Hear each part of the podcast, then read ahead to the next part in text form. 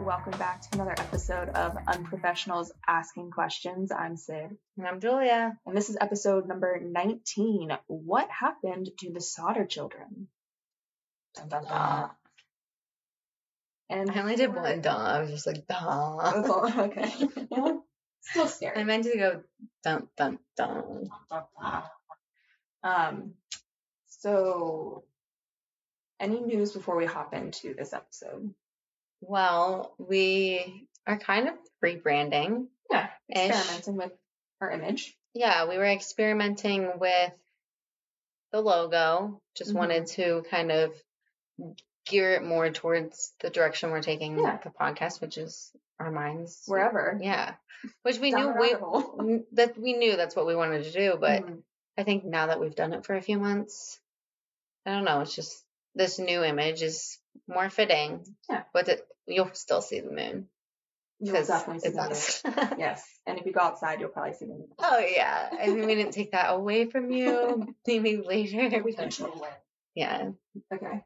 Anyway, But so um, you'll see like new, some new branding, some new imagery, new new vibe, Yeah. sort of same vibe, but Same improved vibe, improved vibe, Sure. Different Yeah, imagery. Glow up and glow up. The fucking glow up. I've been waiting my whole life for one. Right? Same. Still. Okay. so, I have some sad news kind of to share. Are you looking for something over there? Are you okay? okay. I'm just checking. You look like you lost something. Is it just in your pocket? Great. We're so Gucci. Moving on. So something sad kind of happened when I was on my way home from work today. I'm scared, dude. I passed, and you'll know what like this main road, and I'm just kind of gesturing towards Julia because she's also local and knows what I'm talking about. But anyway, this road on my way home, the long stretch, came down Like- the the hilltop. Yeah, Okay. came down the hilltop right over here. There's that stone lot that people pull off and park. There Mm-hmm. was an Amish buddy, buddy. There was an Amish buddy, Oh, Um, no. no. buddy. Amish buggy sitting there. Okay. and there was an older Amish lady and a younger Amish lady out of the buggy. I didn't see a horse.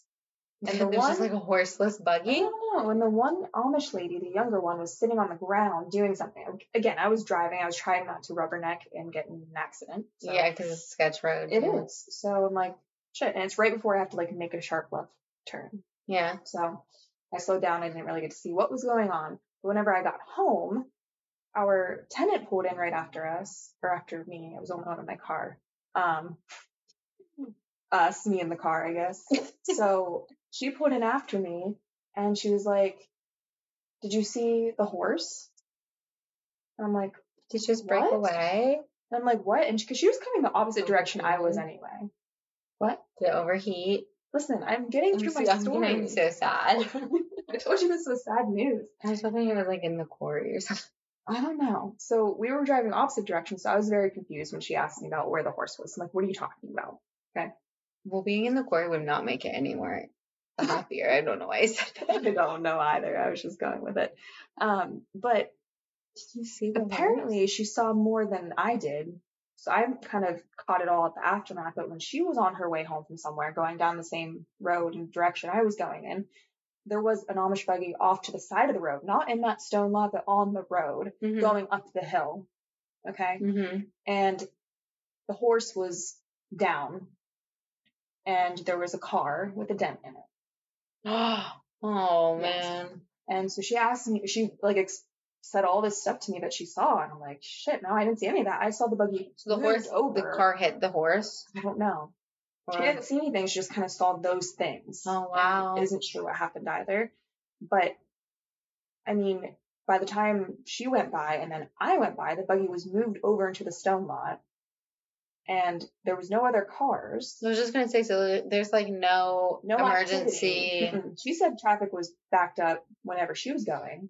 Nothing for me. And she came And in that was- after you. Well, no, she went down to the school and came back. Oh, So I don't know how much time. She said there wasn't much time that passed from her driving by until she just talked to me. And I'm like, well, I didn't even see where the horse was unless he was laying down somewhere over there. But how would they have moved him? How does the buggy even end up moving unless the horse was okay? And, but I don't know where the horse went after that. Yeah, because you would think if someone came to haul them the horse, or mm-hmm. if it was even dead and came to haul it, they would take the the family from the buggy. Right. I don't know why they were just sitting there, like, Well, the or horse. standing there Do you think the horse was in a ditch, like on oh, the side of the road? The They just like rolled it to the side until someone could come. I don't know. I feel terrible and I don't That's even so to fucking I don't sad, really dude. know what happened. But when I first drove by it, my first instinct was, did their horse run away? And then when she asked me if I saw the horse, I was like, wait, what? And now I'm like, I don't know what happened. And I don't want to know. And we probably won't know, really. It's No. be It's so but- Wyatt and I were coming over the um the mountain that connects Yeah. to yeah, nice. yeah. but it reminded me of the time this one summer, like there's a line of Amish buggies going up the mountain, but it was such a hot day, Mm. and this one horse was just like foaming out the mouth and like falling over like the buggy, but then they just kept whipping and whipping, and I was like, "You're gonna kill that fucking horse." So that's I was expecting you to say like it overheated and like died because that happens a Mhm. lot. Uh, but that's terrifying. But I know. I know. anyways, go listen to our Amish Exactly. Segue back to the previous episode that we did. I think it was number three. Yeah, it was an early one. We did not talk about animal abuse in that episode. So if you want to learn other things about Amish people, Let us know. there you go. Go listen to it and then let us know if you want to hear more. Yeah. Heard about it. Yeah.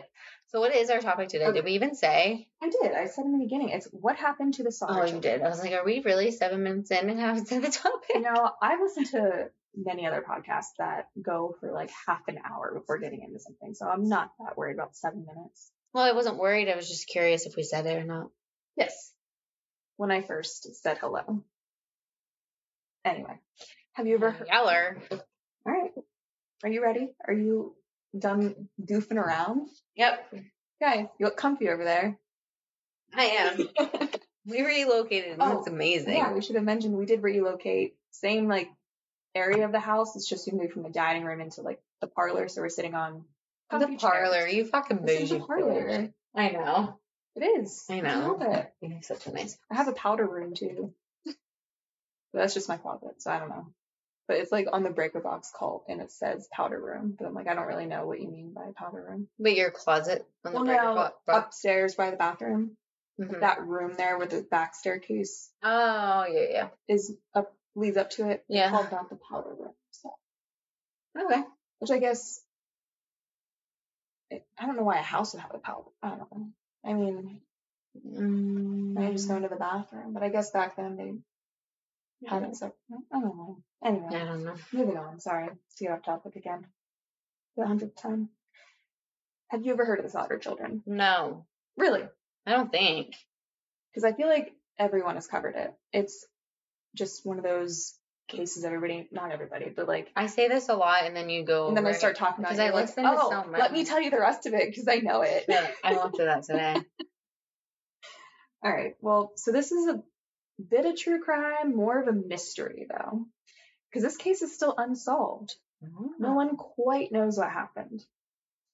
And I'm going to start off kind of setting the scene. And oh, do you have the pictures pulled up? Yeah, I was trying to zoom, but it was being. Okay.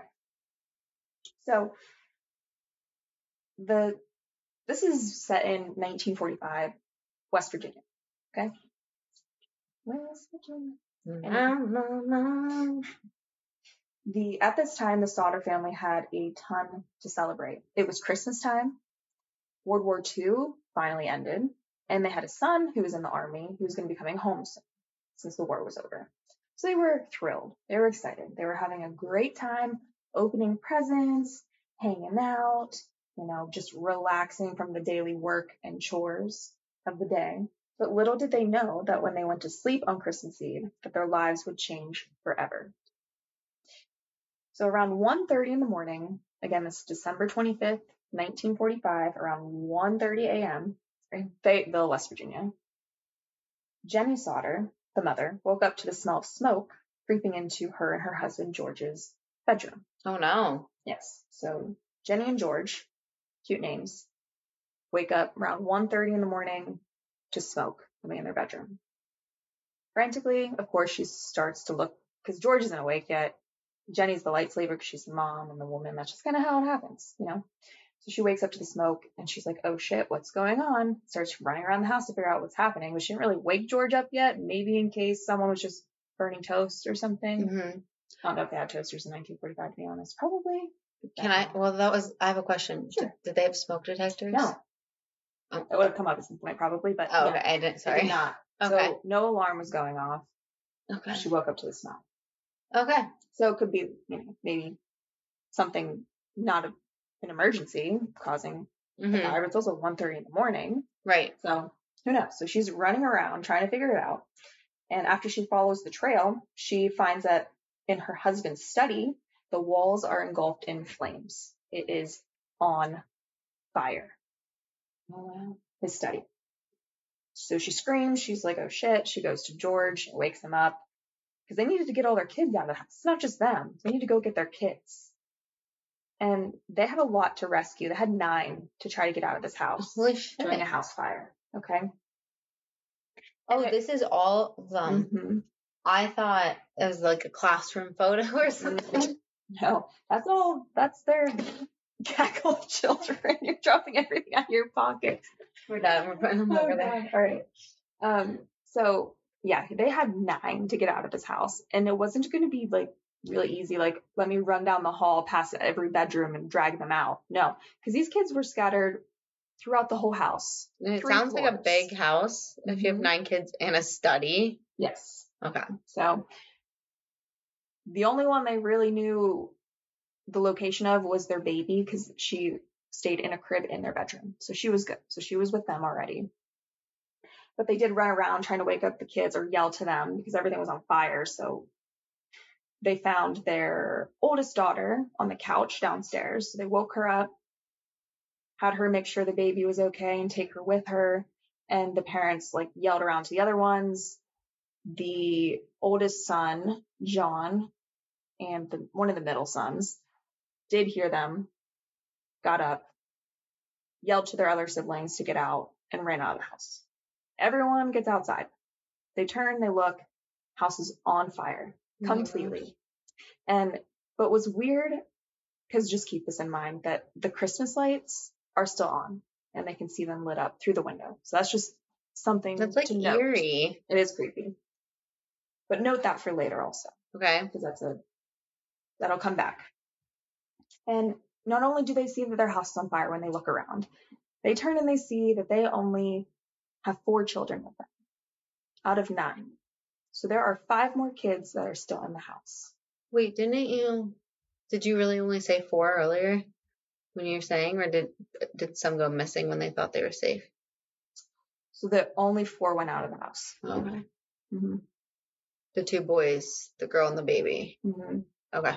So we have the oldest son, John, who's 23. We have Marion, who is 17. We have George Jr., who is 16, and the baby Sylvia, who's three. Which, I mean, they say baby in all the articles, but to me that's Yeah, that's toddler. but, yeah. You know, I was picturing like a newborn. yeah, no, like two or three. Okay. Like that. So that's who was with them, and the ones who were missing, we have Maurice, who was 14, Martha, 12, Louis, nine years old, Jenny, eight, Betty, five. Oh man. Mhm, So from five years old through 14 years old, these five children are not with them. So they are somewhere in that burning house. So they freak out, obviously. I mean, what else would you do? So they try to get back in, but the flames are too much. They're everywhere. The smoke is too much. So George has this thought, maybe I can scale the side of the house, get up to like the attic window or the second floor window and try to get through there. So he sort of tries to climb up, but then he like breaks through the window and slices his arm. Okay. So that doesn't really work It out. doesn't, yeah, it doesn't. Um, he doesn't quite get up in there. And so he tries then to, because he has like a few different methods he tries to like get into this house. And at one point, there's this barrel that he keeps on the side of the house that's filled with water. He's like, okay, maybe I can use this to help me like get through the hallway or something. Okay. You know? He goes over to it, it's frozen solid. It's December 25th Oh, right, right, right. 1945, before climate change was a thing. So it was cold and it was mm-hmm. frozen. So that wasn't going to work. So then he's like, oh shit, I have a ladder on the side of the house. I'm going to use that. I'm going to climb up the side of the house and get into those windows and get the kids. Him and the two sons that did make it out, they ran over to grab the ladder on the side of the house. It wasn't there. Just missing. No idea where they where it went. But it was. They knew It's it was. always there. Okay. Always. And Sus. They're like, okay, next. So then George remembers he has two different like work trucks parked at his home. He's like, maybe I can drive these trucks over to the side of the house, jump on the roof of the truck, and get up to the window from there. oh my gosh. Okay. So It's him, probably all collapsed by the time. him and the sons run to these trucks, try to get them started. They won't start. It worked perfectly the day before. oh wow. Let's keep that in mind as well. So we have, you know, all these obstacles in the way. He can't get up through the window by himself. Cut his arm. Blames the smoker too bad to like go through the door. Mm-hmm.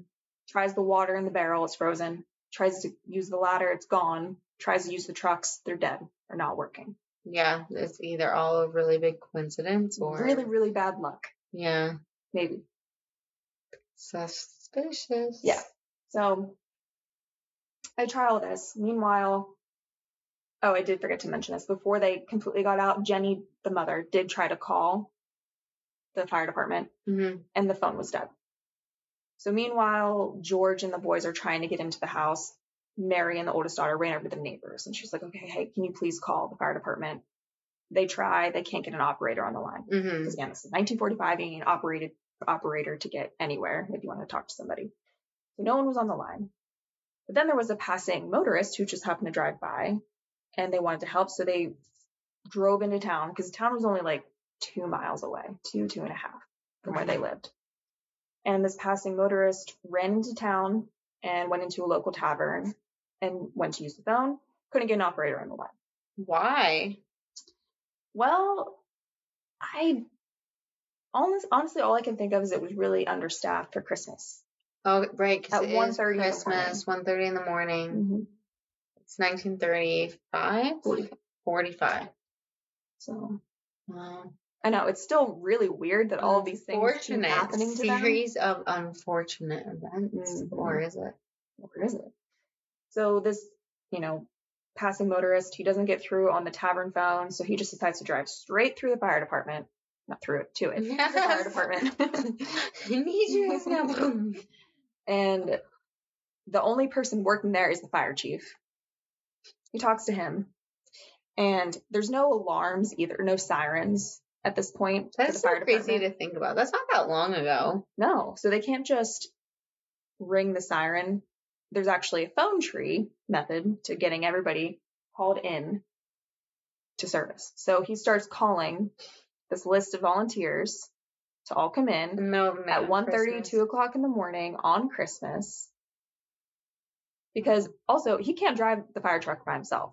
So, like, he couldn't even leave. He had to wait for all these volunteers, or at least a couple, to come to the fire station, get in their gear, them get into the fire truck, them drive the two and a half miles to the house. And at this time, I don't even think they had any um smoke, uh, like, what is it? Like respirator things, Yeah. or you know what I mean? like to, like, prevent the- yeah. yeah. Breathing apparatus. Is that a anything like normal that. thing for like fire trucks can't be operated with one person? I don't know. Okay, I was like, I didn't know that. I think back in 1945, maybe it's it was a a more big, like, complicated thing to drive, perhaps, yeah. or maybe someone had to be in it while the other person is like hosing. I'm Oh, meaning to operate. I didn't get too far into that, like he wouldn't be of use even if he mm-hmm. took it there by himself. possibly. Versus, I was just I picturing should have like looked more into that. two people like. like a fucking like pilot needing like a co-pilot Yeah. in a sense like in an airplane It might be similar to that. yeah i don't know Maybe there's two wheels. no well at least not on the modern ones Actually, can you Google 1945 fire trucks? yeah i'm on it I don't know where my phone went. Because what if they have two wheels? So oh, they're Oh, like shit. rather small compared to the fire Maybe trucks dude didn't have a license, didn't know how to drive. yeah he had too many duis Maybe. 1945 mack fire truck at kissimmee 2020 oh, nice looking truck Let's just. Can one person drive a fire truck? It has a tiller truck, is a fire engine. It has two drivers with separate steering wheels for front and rear wheels. Huh? Does a fire truck have two drivers? The main driver sits in the front cab and steers the front axle, and the other sits in the rear tiller cab and steers the rear axle. That's why the there are people that you need for that shit. commu- yeah, because that would make because you know how they're always like sitting like. I thought it was just like to haul everybody, like the back of the cab. Interesting. When required for maintenance, the rear axle can be locked and the front operator can drive the truck like a tractor trailer. okay, fire chief, then why don't you try that?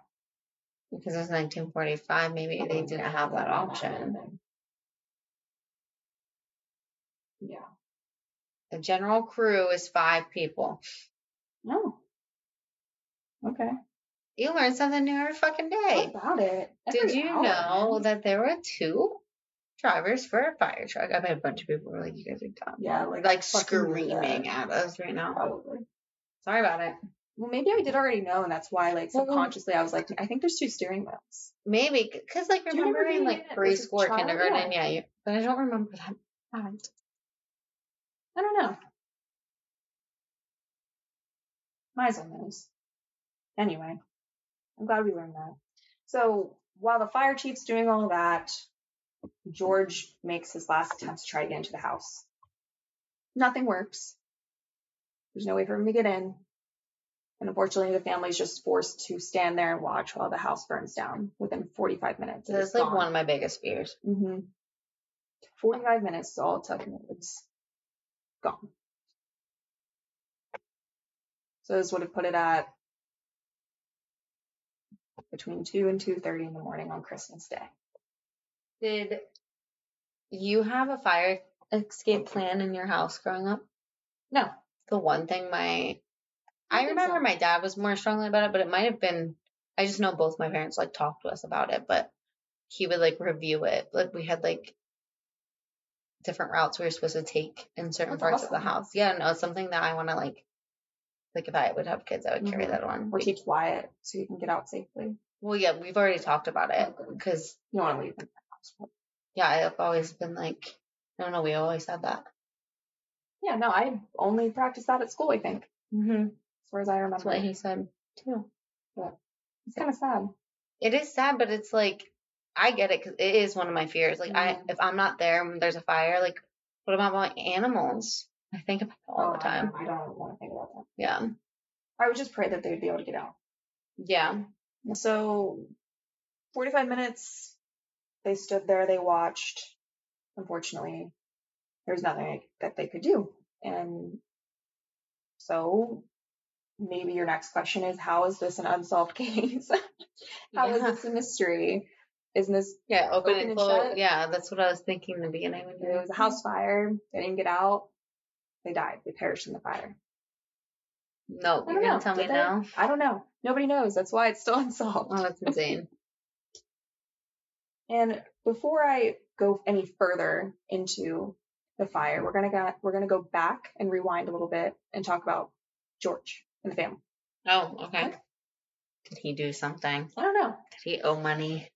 So George Sodder, he was born in 1895 in Sardinia, Italy, with the name Giorgio Soddu.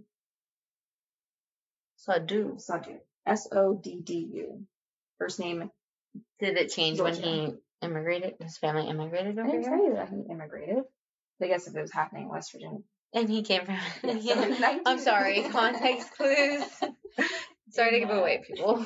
In 1908, at the age of 13, is when he immigrated to the United States. Okay. One of his older brothers brought him over, Oh. and when they got to Ellis Island and made it through customs, his brother was like, "Nope, bye," and left and went back to Italy. No one really knows why. No one even really knows why George left Italy to begin with, because he won't talk about it. Or he's passed away now, but he would never talk about it. And throughout his entire life, he did not talk about it. So no one knew what his life was like there. No one knew why he left. They just know that his brother just was like, nope, I'm I'm going That- back. Yeah, they don't know why his brother didn't stay, but his brother's the one who Dude, that is a trip. brought him over like here. people, some people didn't even Yeah, make it, and, and you're just like, gonna go back right away. like stay for a few minutes. Maybe you'll change your mind. I know, like you're putting your life at risk to go back Mm-hmm. just by the travel. So isn't that strange? It's very odd. What family's letting their 13 year old go over by themselves anyway? Yeah. Without, if there's other siblings, why wouldn't, you know, like if you're trying to give your children a better life and send them away without you, They had to have one had money too. How do you get a trip there and back? honestly, I don't know. Or I guess maybe you could just be down in the. I, I don't know. I don't know what the trips. I don't know.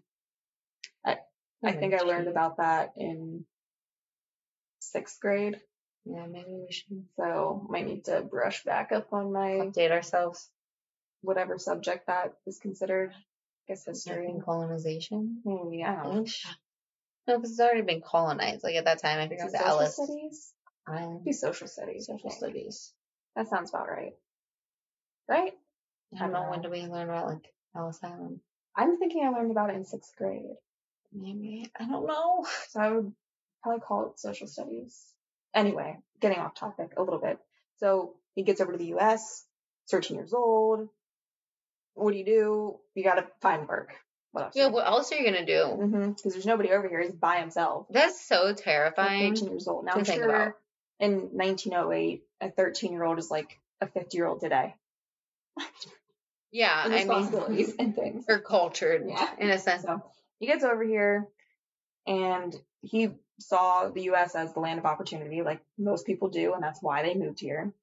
So he decided to look for work and drum roll, where did he end up working? What state did he go to? Um, let me think. Let me think. West Virginia. Pennsylvania. Oh,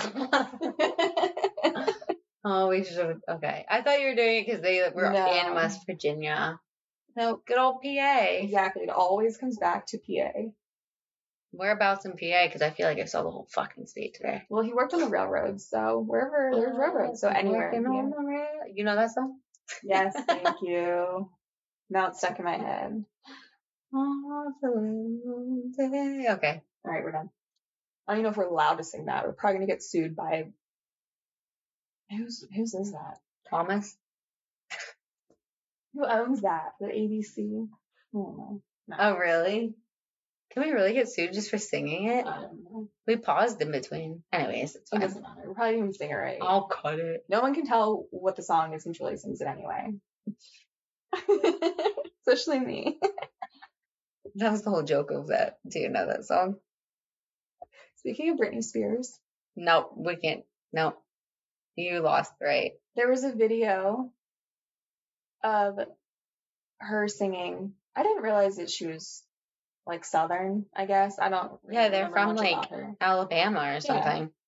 And she like was singing in a, con- a country song in an accent and I loved it. Really? Won't lie. To see that. Her sister is in Sweet Magnolias. Oh, I thought you were into Zoe the shit out of me. Did you watch Zoe 101? Yeah, dude. You know they're bringing it back. I know. But oh, Also, Jamie Lynn iCarly, though. Spears, I don't know. There's something about her that just bugs me anymore. Yeah, Yeah, iCarly, they brought back. yeah. My niece watches it. It's still on. Yeah, it's like their new iCarly, but it's like oh, that's on now. The new the new stuff is. Oh, I didn't know it was already like Mhm. streaming. Mhm. Shit. Mm-hmm. Off topic. Do you know they have like a That's So Raven one with like her kids now? No, I no. Yeah, it's like her kids. I don't think I watch that as much. I mean, I don't like the bringbacks. Like I like Yeah. the OGs. Like Fuller House, I fucking hate. I never liked Full House. Mm. I was not a full. I. I wasn't a big fan. House. I didn't hate it, but It's just I watched it. It was like always on. it was creepy to me. Yeah, it is a little Big creepy. happy family. That's why I'm so creepy. This is fake. this is such shit. Okay. I don't know. I've never liked it. Creeps me out. I watch Sabrina more. I guess that. Oh yeah, yeah. That was my go-to. Mm-hmm. All right. That they brought back and that did well. It did do well. I did like that. Yeah. Good. Hardcore. I love that. So good. Oh, anyways. All right. Anyway, so George gets to PA. I don't know why I said it like that. He gets to Pennsylvania and he finds work on the railroads. Not really working on the railroads per se, but more carrying water and supplies to and from the workers. He was a water boy. Because again, he was 13 years old. Oh What are you right. doing? Well, I don't know. Were labor laws a thing? Probably not. But I don't know. Couldn't do much. Like that's so young. I think about it Mhm. now. Yeah. Good for him. He found a job, though. Who knows if he even had, you know, much experience in speaking English at that age anyway. That's a good point. So maybe there wasn't, maybe there was a barrier, language barrier, and they couldn't really communicate, so he just did water. Uh, you know that song by Shania Twain? Maybe. Waiter, bring me water. I need more than that. That's the main part of the song. But no, I don't think I know it. It's basically about like her date or her boyfriend. They're out to dinner and he sees a really beautiful woman elsewhere. And she's like, waiter, bring me some fucking water so I can dump it on this bitch. Well, maybe if I heard it. Moving on. So he carried water to and from the workers on the railroads. Eventually, though, a few years passed and he moved to West Virginia. So he moved to Smithens, I believe, or Smithers. Let me see. Smithers? Smithers, yes. Smithers, West Virginia. And became a truck driver. Okay. So How old is he at this time? I don't actually know. I if you say all 15, I'm losing my shit I think he truck was 14 in three months. I'm just with you. I don't know. Old enough to drive, Okay. or old enough to learn how to drive, and he became a truck driver. Okay. Again, Smithers, West Virginia. After some additional time, he was just like, fuck this working for a boss shit. I'm going to open up my own truck company and be my Okay. own boss. So he does that. He, you know, he shoots for the goals and he gets it. But he opened up this company that hauls things. They initially hauled fill dirt to construction sites, and then later it was hauling coal that was locally mined in the area.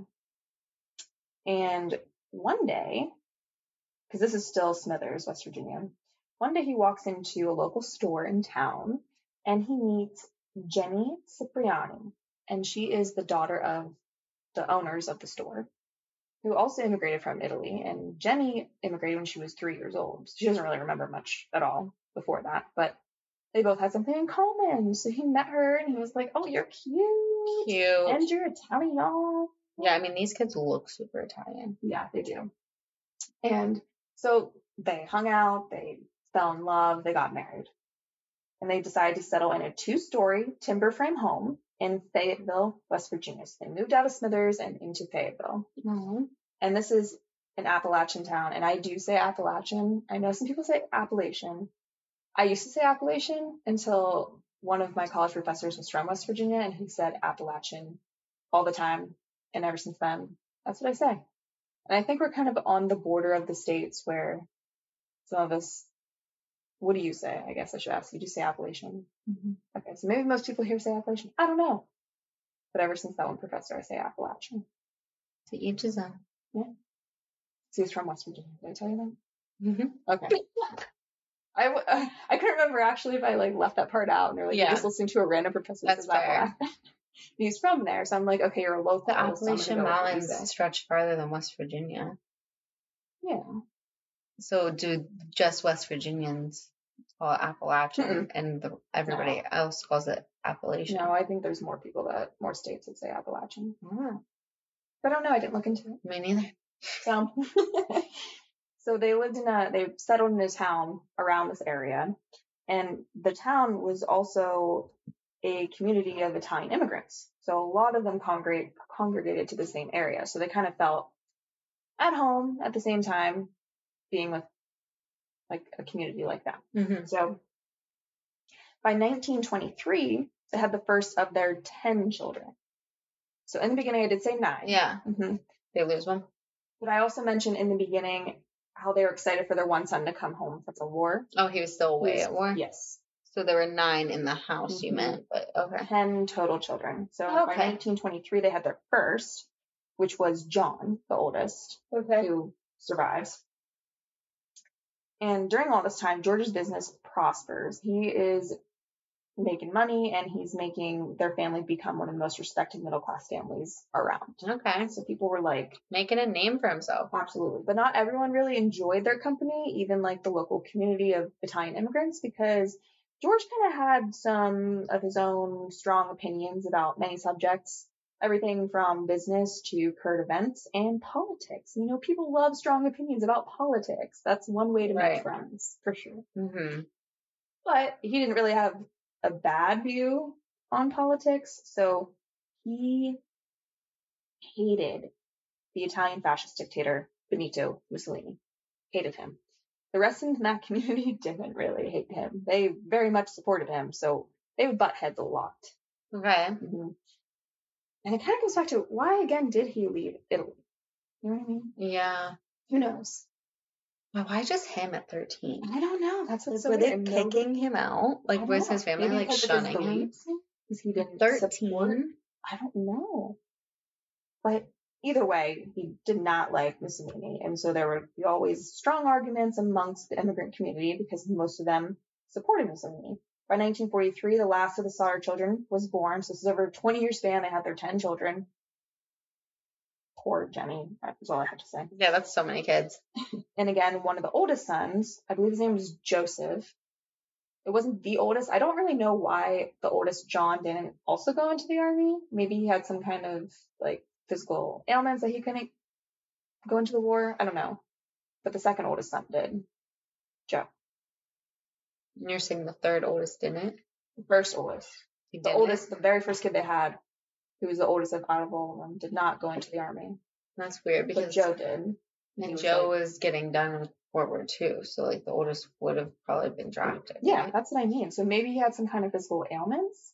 maybe. at the time, or I don't know. Either way, the one that did go into the army, Joe, this is the last you hear about him. You don't hear about him again. No idea where he went or what happened. He just never came back Not a clue. Not sure. He's never mentioned again Mhm. that I could find. So I don't know. Oh my god. He has nothing to do with the rest of this. So just never to be heard from. No. Did they question him at all? Like No, I don't him? think so. I have no I have no idea. Maybe he did come home after everything happened and just wasn't in any of the media coverage at all. Okay. but I'm really, I'm really not sure. But regardless, so he went to war in 1943 when the last of the kids was born, were born. That following year is when Mussolini was deposed and executed.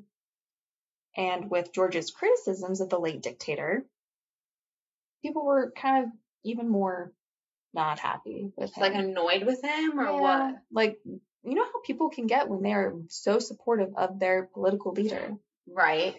and how offended they get when someone else doesn't like them. Yeah. So can you imagine back in the time they the- passed away? I mean, I say passed away, he's fucking executed. executed. I was about to say, and he was probably like in their He face, like peacefully. like he Um, like that's right, like they put him down, like right because he was he was against. he was against Yeah. Mussolini. I don't know how vocal he was, or if it was just if people brought it up to him, if it was a civilized conversation on his end. I have no idea. I don't have any But it was information on it. known that he was. It was very known that strong because of his opinions of not liking him or agreeing with him, it was well known that he would get into arguments with the others. So that happened in 1944. And so we're right before the fires going, because um, again, fire was 1945. So we're getting closer. Okay. And before we go any further, I want to discuss the odd events that occurred surrounding the Sodder family leading up to the night of the fire Oh, Okay. because some weird things kind of happened before the fire even happened. okay. So he had that bad luck, you know, when the fire was going on, all those things not working out, his attempts to get into the house. Yeah, like the truck's not working that Uh-huh. did work, the ladder that was always there. hmm The water that was frozen solid, because I'm sure somebody did that instead of Mother Nature. Yeah, I know. When that one was So the ladder, the truck, the, the barrel. the barrel. um, That was it, right? that was it that could have been probably tampered. You know what I mean? So we're gonna go rewind a little bit to just a few months before the fire. So a few months before the fire took place, during the fall of 1945, there was a man, a stranger to the Sodders, who appeared at their home and was asking George about finding some work from his business. Like, do you have any hauling work that I could jump on and get employed? Need some money. George did want to help him. He, I think they were outside and he was like tending to the lawn or whatever Okay. while they were talking. And he was like, I wish I could help, but I just don't have anything available right now. Which, you know, I get it. Maybe and just keep hiring. Can't always afford to hire all these people Mm-hmm. just because they need a job. Mm-hmm. So he couldn't help them or help him. And he went to pull his pull. He went to put his lawn tools away back in the shed around the house. So he went and did that. The stranger followed him the whole way Ew, creepy. to the back of the house. And then randomly, he looks over at the house that has two fuse boxes attached to it. And he he commented on them and he said this really weird thing. He was like, This is going to cause a fire someday. Dude, Dude. sus. Yeah. So Who just says who that? says that to a stranger? Yeah, like Who I says that guess in like general? you maybe like you and me we after a while like we're just sitting there and be like, you know, mm-hmm. spit out just like this. I don't know. What can you see from looking at fuse boxes anyway? Like Yeah. just on the like Just the one on the wall. I can see Yeah. if like a wire is out and be like, okay, Mhm. that's like a fire hazard, Yeah. Sid. Like yeah, like fix that. but I wouldn't do that to a stranger. Right. Like I wouldn't follow a fucking stranger around the house either. I'd That's call you and be like, I was at a stranger's house and I think it's gonna catch on fire. So just beware. And it I don't know, it was that was very strange. yeah, and like who follows you? That's like serial killer shit. Yeah. So he followed him around the house, and I don't have a name for this dude either. Like I don't know that he was ever really found after this, because I'm sure he didn't get his name. Or took Right, he wasn't gonna hire him. Right. So Sorry, buddy, move on. yeah, there wasn't any next? ring doorbells back then to see who it was at the door. So cameras, cameras, um, recording. Oh, ring doorbell. You was Sorry. Nope, ring doorbell. Sponsor us. Yes, I don't ring. to promote it too because of where I live. Yeah, creepy neighbor, remember? So anyway, that weird thing kind of happened. Okay. Out of nowhere, he's like, these and this, This was is- just like a few days before. months. Month. Okay. Mhm. And he was like, George, buddy, these are going to cause a fire someday. George was like, you're out of your fucking mind. I just had this house rewired when I put in a new electric stove. Oh, and the power tell company was here, checked it out, everything's fine. So fuck off. Didn't say, this isn't like quotes. So when you hear these things, this is just me. Yeah. retelling the story. Just being like, bye. Yes. So he, they were just like, conversation was over. The stranger left. Uh-huh. Okay. Around the same time, like a few months before the fire, there was an insurance sam- salesman who came to the house and he tried to sell George life insurance on the children. What the fuck? Yeah, George was pissed. He was like, "What the fuck? You want me to get? Why would I put get life insurance out on the kids? There's something that's going to happen to them." hmm And so it pissed George off. I mean, like people do put life insurance on their kids, but it's not like anything significant, hmm and it's not that common. Like especially for that time, I don't think. right. What's also also door to door knocking like that? well, I think he was his agent Oh, already because I had also read did someone In- call his agent and threaten him? Like, why is his agent I don't know. being suspicious?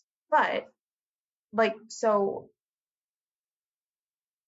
I think he has already what's weird. Okay, let me start over. So I read this in a few different places, but in other articles I couldn't find it at all.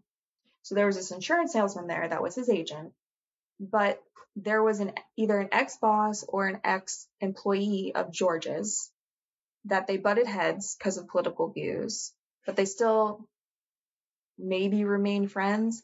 But what's weird is this other guy was a beneficiary on some kind of mortgage clause that he signed for some kind of insurance. For it was fifteen hundred dollars that this beneficiary would get if something happened to the house. I don't know if this was some kind of like co I don't know co-signer agreement of some way for him to get that house when they settled down. I have no idea. really Again, I couldn't find this anywhere else. I just found it in a few different places and heard about it. So I'm like, all right, Okay. it's possible this happened. It's possible it's not. But anyway, there was what happened was I guess this guy who was the beneficiary went and increased the payout, like the premium for it. Not the premium. Yeah, the payout, I guess, to like seventeen fifty and didn't tell the family about it. They didn't tell them. The beneficiary didn't. I don't know, it's weird. That's weird. And then That might be too. So, I'm getting too they think he was related to this insurance agent, and this agent went So I also like heard like that that guy was with the agent when they went to the house. It's weird because stuff from 1945 can Obviously sometimes conflict. twisted, There's so many things that change throughout every article you read, like little details. So again, maybe it happened, maybe it didn't. You know, let me know if you know. so when this insurance agent was turned down by George, because George was again irate. He was like, "No, Yeah, what the fuck, my dude? property." Like, Yeah. who says that shit? Who tries to sell you that shit? This is weird. So he was pissed. And then the insurance agent, being rebuffed, also got pissed. And he warned George, quote, Your goddamn house is going up in smoke and your children are going to be destroyed. You're going to be paid for the dirty remarks you have been making about Mussolini. What the fuck? Yeah. You're gonna pay for the dirty remarks. Mm-hmm. The fuck's that mean? Why is he predicting the house going up in flames and the kids dying? yeah. And like this is all like an Italian community. So Well, it's at the house. It's all happening at their house. We had the stranger first come comment on the fuse boxes, yeah.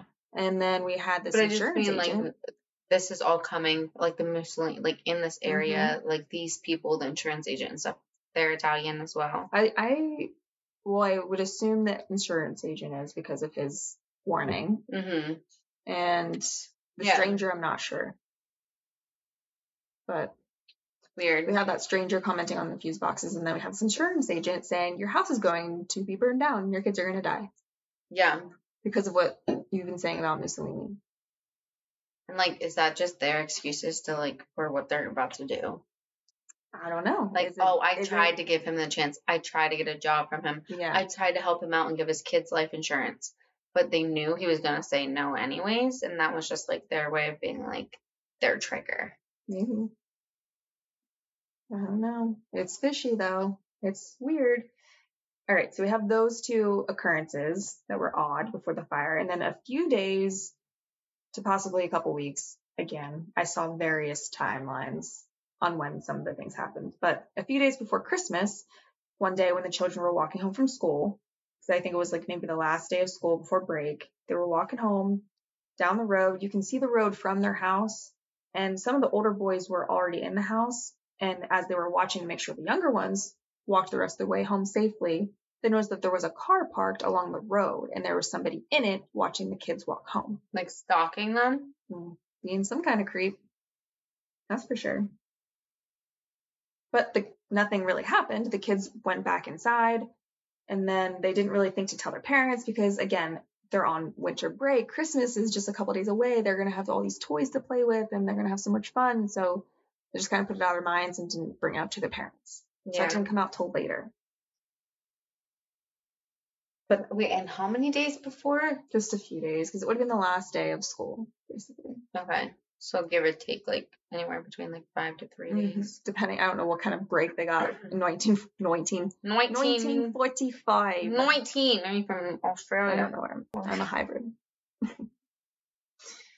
anyway, so we come to Christmas Eve, and the Sodder family is spending a happy holiday together. They're opening their gifts, they're relaxing from long days of work. And the oldest sons, John and George Jr., again, John is 23, George Jr. 16. They worked all day with their dad helping him on the farm. So they were pooped and they're like, we're going to bed. So they went to bed. George also then went to bed. This is around 10 p.m. Christmas Eve. Jenny, the mom, she stayed up a little bit later with the children, but when they begged to be allowed to stay up later than her going to bed, she agreed as long as the older boys, Maurice and Louis, Maurice 14, Louis is 9. So these kids were still wanting to stay up. She was like, okay, you two oldest boys within this group that is still staying up to play with your toys, you know, the two oldest ones need to go out, make sure the chores are done, make sure the chickens are fed and the cows are put in. Mhm. Make sure you close the house up for the night. Which I don't know why those things weren't done before like the parents went to bed anyway. Different times. Six times. Well, I don't know. It might be the same for some people, but yeah. So then, so Jenny was like, do, do those things. I don't care if you stay up later. So Jenny went to bed and she took the youngest child, Sylvia, who's three years old, because she slept in their bedroom. She took her with them or with her to go to bed. And then this was probably about 10:30 at night. So she slept for a little bit. Around 12:30, the mom, Jenny, was woken up to the sound of their phone ringing. And she's like, "Oh shit, 12:30 a.m. on Christmas. This must be something important. Like why is somebody calling me right now?" Mm-hmm. Okay. So again, 12:30, she gets up, she goes to answer the phone. A woman was on the other end and clearly at some kind of party because Jenny could hear laughter and the clinking of glasses in the background and music. So this woman, she picks up and there's this woman, it's like, hello. She hears all this background noise like at a Christmas party. But the woman didn't say anything. Well, the woman was like, hello, can I please speak with so and so?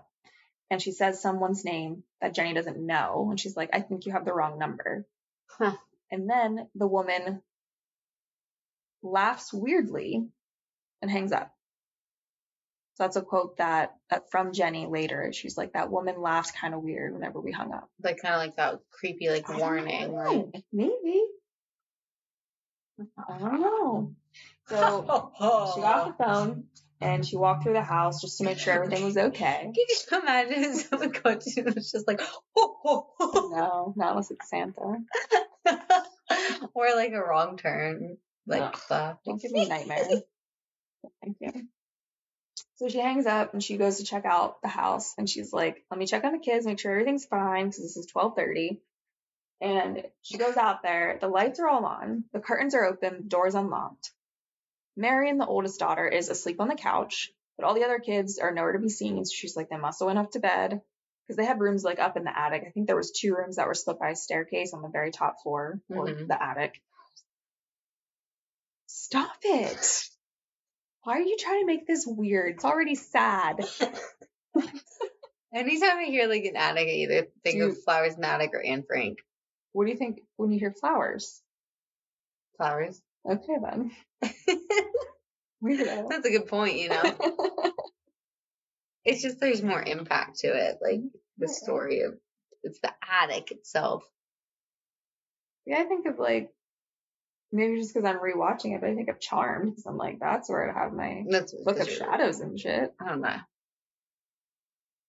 Yeah, it's just spooky. Or I think of flowers the still fucked up. from first season of American Horror Story, locked up in the attic.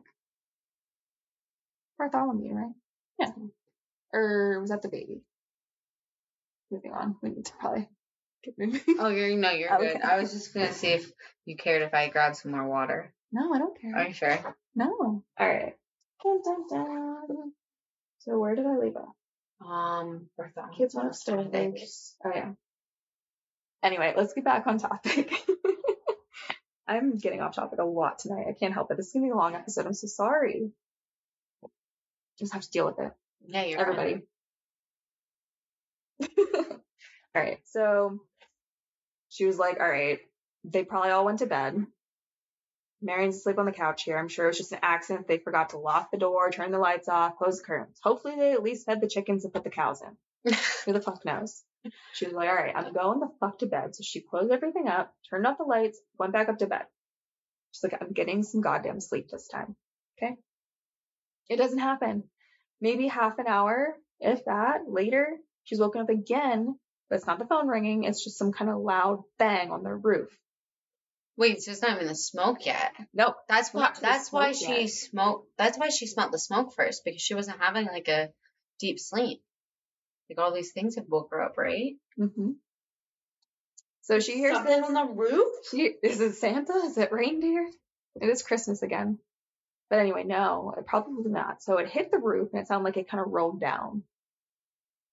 And she's like, hmm, that's sus, but I'm tired. So she doesn't get up. She goes back to sleep. But she woke up to that and heard that. I mean, I probably wouldn't get up either. Shit, I would. If something hit the roof and sounded like it rolled down, why I would be up and with flashlights out. literally and smack by and be like, "Not me." No, I'm just kidding. We I'd would probably go down. yeah.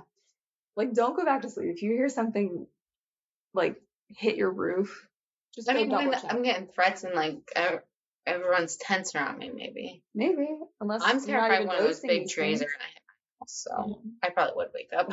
Yeah, probably. So again, too tired to worry about it. Goes back to sleep. That's so crazy. She even wake her husband up for it. Um, he's probably like dead to the world from like 1945 chores outside. but anyway, um, she goes back to sleep. And then she's woken up again, and this time it is to the smell of smoke. And that's not that long after, because it was 1.30. She Yeah. smelled the smoke. So just within a couple hours, all these things happened. And she, again, she finds it in George's study. All the walls are on fire, but she can also see the fire was like mainly around the telephone line and fuse box. That's That's where good. I was gonna ask you if they knew like where it started. Yeah, It was the fuse box. that's what they think. Yeah. At least that's what Jenny would later claim that she saw when she went to the study was it looked like it was around fuse box. Huh. So she again runs to wake up George, gets the kids to safety.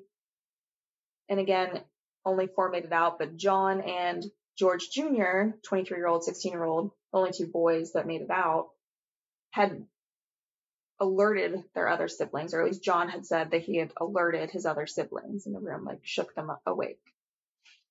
Later, he does change his story and he says that he only yelled out to them. So he did not physically see the other five kids and wake them up to get them out of the house. He was just yelling because he didn't Mhm. want to go down. The so there were two rooms separated in the attic by a stairwell, and there was fire going up that stairwell. So I assume they couldn't get across to the other room, perhaps if that's where they all They- were. he was just yelling for them to get out like their window. And that's how he got out. No, he did come out through the house, but wherever it was, they just couldn't like.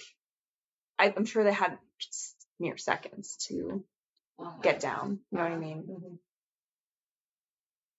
Wow. hmm So some say that the first story is always the true one. Some also say maybe it was just the one that he wishes he would have done. And he felt guilty. He said Well, it that that's what he depends too how they like interviewed slash interrogated him Mhm. because they say with kids you can almost 23. He is old. So maybe he felt guilty that he didn't go try harder to go in and find them. Yeah. So He just wanted to tell his parents like, yeah, I, I tried.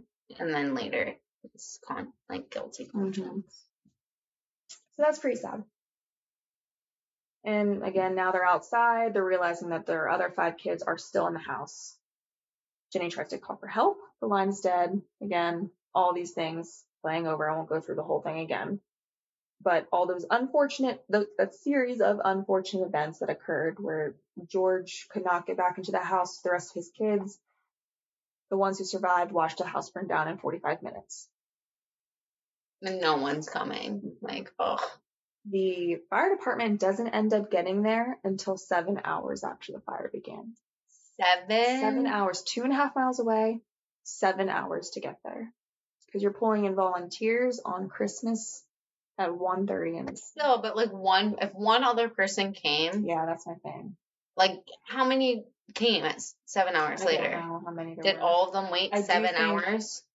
I know at least the fire chief was there and what happened to be Jenny's brother, who was a volunteer, I believe.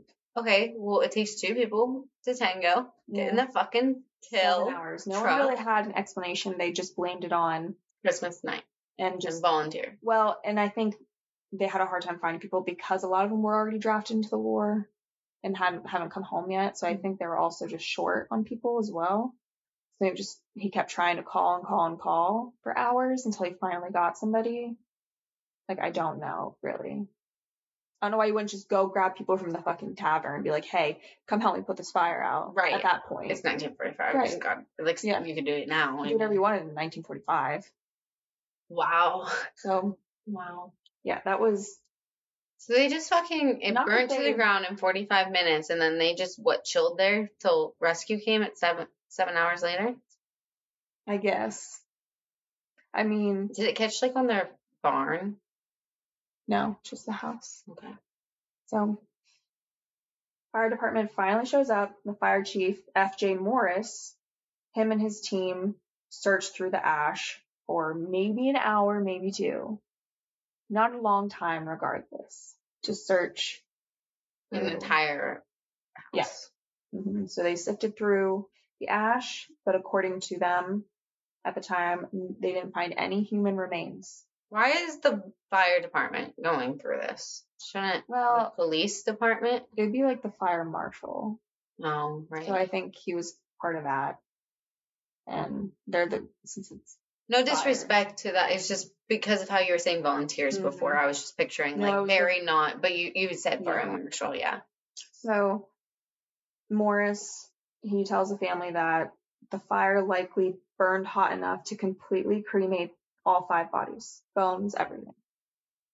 In a 45 minute house fire, five whole sets of remains that should have been there were not there. Didn't find anything from five. No, I know I know that it has to get ridiculously hot to completely It get rid of. Um Even burning for two hours at 2,000 degrees Fahrenheit will not get rid of the bones. yeah. House fires don't burn that hot. Mm-mm. Not within 45 minutes. Interesting. again, there should have been there should have been something. Not to mention the smell. You would have had the smell of burning flesh and hair. Would it be there after like the 45 minutes? Like, would the family even know that that was burning flesh and hair? I think you would. I think you would smell that. Five whole bodies. Yeah. You- You've ever like caught your hair on fire before? Yeah. I bet you did. More than once, probably. some on purpose, some by accident. um, you know what that smells like, and then Yeah, you, fucking you put flesh into that also. I don't even know why I'm saying flesh and not skin. It's kind of creepy, but I like the flesh. flesh, Flesh. hair, and When you put flesh in there also? no. It would that's have to get so hot. yeah, But no, I'm just curious when there's like building fires now and stuff, and there are bodies that burn. hmm Do people smell it? And I I do know there's normally there's normally bones, right? There's normally remains. yeah. So did did someone? Fit? Anyways, keep going. Don't know what happened. So he's like, I think they all burned up, and there's nothing left. So just to note, though, at the time, That's all he said. Basically, he was like, "There's nothing there." This is what it is. hmm But just to note, at this time also, when media was covering it, there was two different newspapers that mentioned in an article, I believe it was the next day after this happened, that they found partial remains while looking through the ashes. Two different newspapers said this. They later came back and said no, they didn't find any remains. So that was kind of weird. And they had Yeah. no sources to cite on where they got the say who told them that. didn't cite anything in the in the articles. Um, I do, if you you don't have to go to, I do did bring up the article though. Just gonna read it real quick what they said. Is that in the photos? It's not. It's in my document because I just had the link oh, Okay. after what I had said. But this is from the crimewire.com.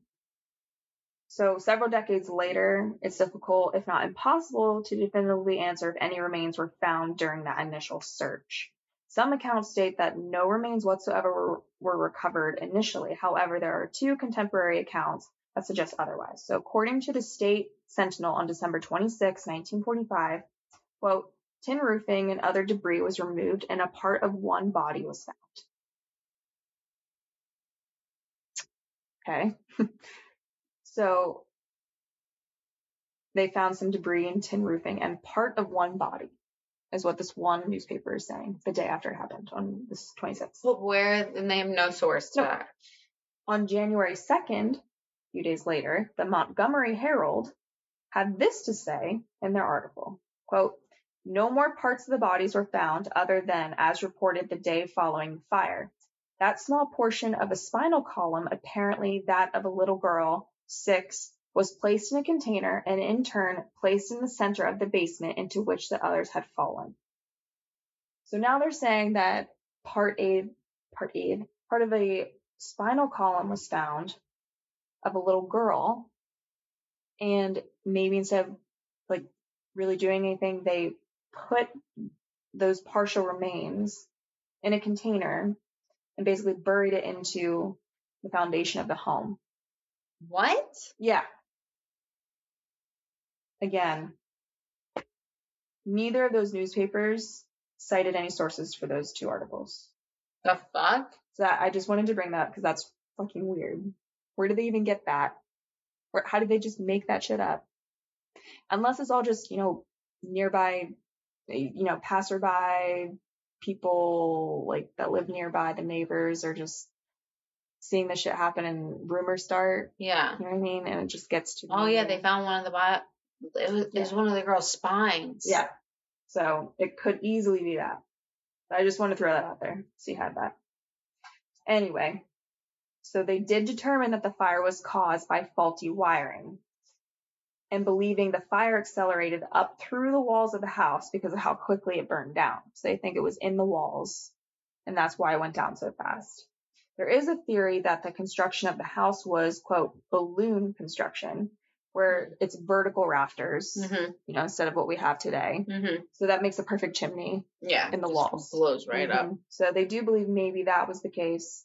And I think this is a little later that they talked about the balloon construction. I don't think it was a theory back then. But looking back now, they're like, that's probably why it went down Right. so Because they fast. talk about yeah. Mhm. But obviously, there's probably no way to go back and find how it was originally built since it's completely burned to the ground. But anyway, They didn't. They didn't keep the blueprints in no, I don't a think so. PDF in there I don't think so. on their cloud. Mhm. But within five days after the fire occurred, death certificates were issued for the five children, and it had listed the cause of death as death by suffocation or fire. I thought if there wasn't a bo- body, they couldn't That's actually. Okay. I don't think you. Maybe 1945 is different. I have no idea. Yeah, you like, probably do whatever you want. Sometimes these cases are what have caused Yeah. us to. So, I guess maybe. Yeah. it's weird. Morris, again, fire chief, told George to leave the site undisturbed so that the state fire marshal's office could conduct a more thorough investigation. And I'm, it's kind of unclear than me- two hours. Yeah, kind of unclear to me if they did more of an investigation. But four days later, George and Jenny were kind of just they had enough, and George bulldozed the property of what was left. I mean, it was already like burned down, but he bulldozed over it with dirt. Why? He wanted to create a memorial, so they wanted to plant a garden and just kind of Within five days, within four days. four days. hmm I know that the grieving process, but Well, and get this. don't you want to invest? Like, do your own investigating at least. Then. Yeah, so they were too grief stricken to attend the children's funeral on January 2nd, 1946, but all the surviving children went. They went and buried the house. Is it George and Jenny? The parents. Yeah. Did they? Mm-hmm. Did they do this? I don't know what happened. But the five kids, they had funerals for them, and the parents did not go. Yeah, I heard that. The fuck? Because they were grief stricken, but four days they just went and covered it all. I don't know. Don't know. It's weird. Anyway, at this point, though, the family starts to question everything that went on leading up to the fire, that happened during the fire, and what they were told about the five children where they what they didn't find their remains. So Mhm. one of their questions that they pondered was why would their Christmas lights still have been on during the blaze if there was faulty wiring? Oh yeah, you said that was gonna come back. hmm So I'm not an electrician, but apparently faulty wiring means nothing's really going to be working. Yeah, all the other lights Mhm. were like down. So So yes, they're like, how is that? Are we sure this is faulty wiring? Our lights were on. Move on to another question. That ladder that George frantically looked for, that was always leaning against the house, was later found in a ditch about 75 feet away. Odd. I don't think George is the type to just leave his shit laying around.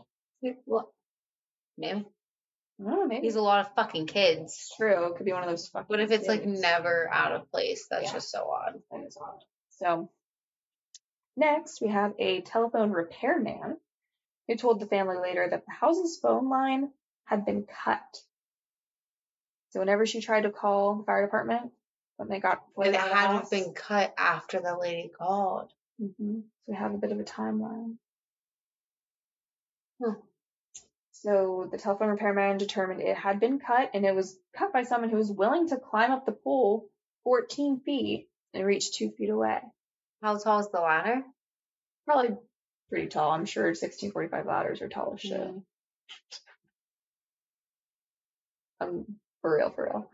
But yeah, I would assume whoever cut the telephone line went and grabbed that ladder and used that to get up there Uh-huh. and then ditched the ladder. No one's coming down from the ladder or using it to save someone. Um, This was unrelated, but seems weird, right? I'm confused where the kids went though, because how would they get the, the kids out and leave? It's a mystery. Maybe they died in the fire. I don't know. Nobody Yeah. knows. Later, there was also so uh, presumably the same one who had cut the telephone line. there was a man that was later identified by neighbors and arrested for stealing a block and tackle from the Sodders family around the time of the fire. And a block and tackle is just like a pulley like levy system that you can use to lift heavy objects. If you use it to lift engines out of vehicles or just other like hmm heavy ass shit. Could you lift like a human out of a building to save them? I don't Like bring them down? I don't know how high they would go. Oh, okay. I was just don't curious think- if that was like. No, I think you're kind of like holding it Oh, okay. and operating it at the same time. It's like at your level and you're just using it to pick up heavy things. But anyway, someone was arrested for stealing that and he did it, admit to it later that he did intend to cut the power line, not the phone line. So, he was admitting to cutting the phone line by admitting- accident yes, because he was trying to steal some shit and he went to cut the power line but cut the phone. on that same night at the same time. Mhm. Just a series of unfortunate Yeah. events again. I guess so. None of that was ever really explained or looked into further. So no one all really. these people just like we're gonna do a bunch of shit to them. I don't know. All like the of me- lady calling, the thud. It's weird. It's definitely weird. So that wasn't really looked into anymore. And then also, the family had trouble accepting the fire chief's belief that all traces of the children's bodies had been burned completely in the fire, when many of their household appliances were still recognizable. That's crazy. Uh-huh. So she was still seeing like stove, bits of the stove and, you know, toaster and whatever else appliances you have in 19, 1945, but no children's remains.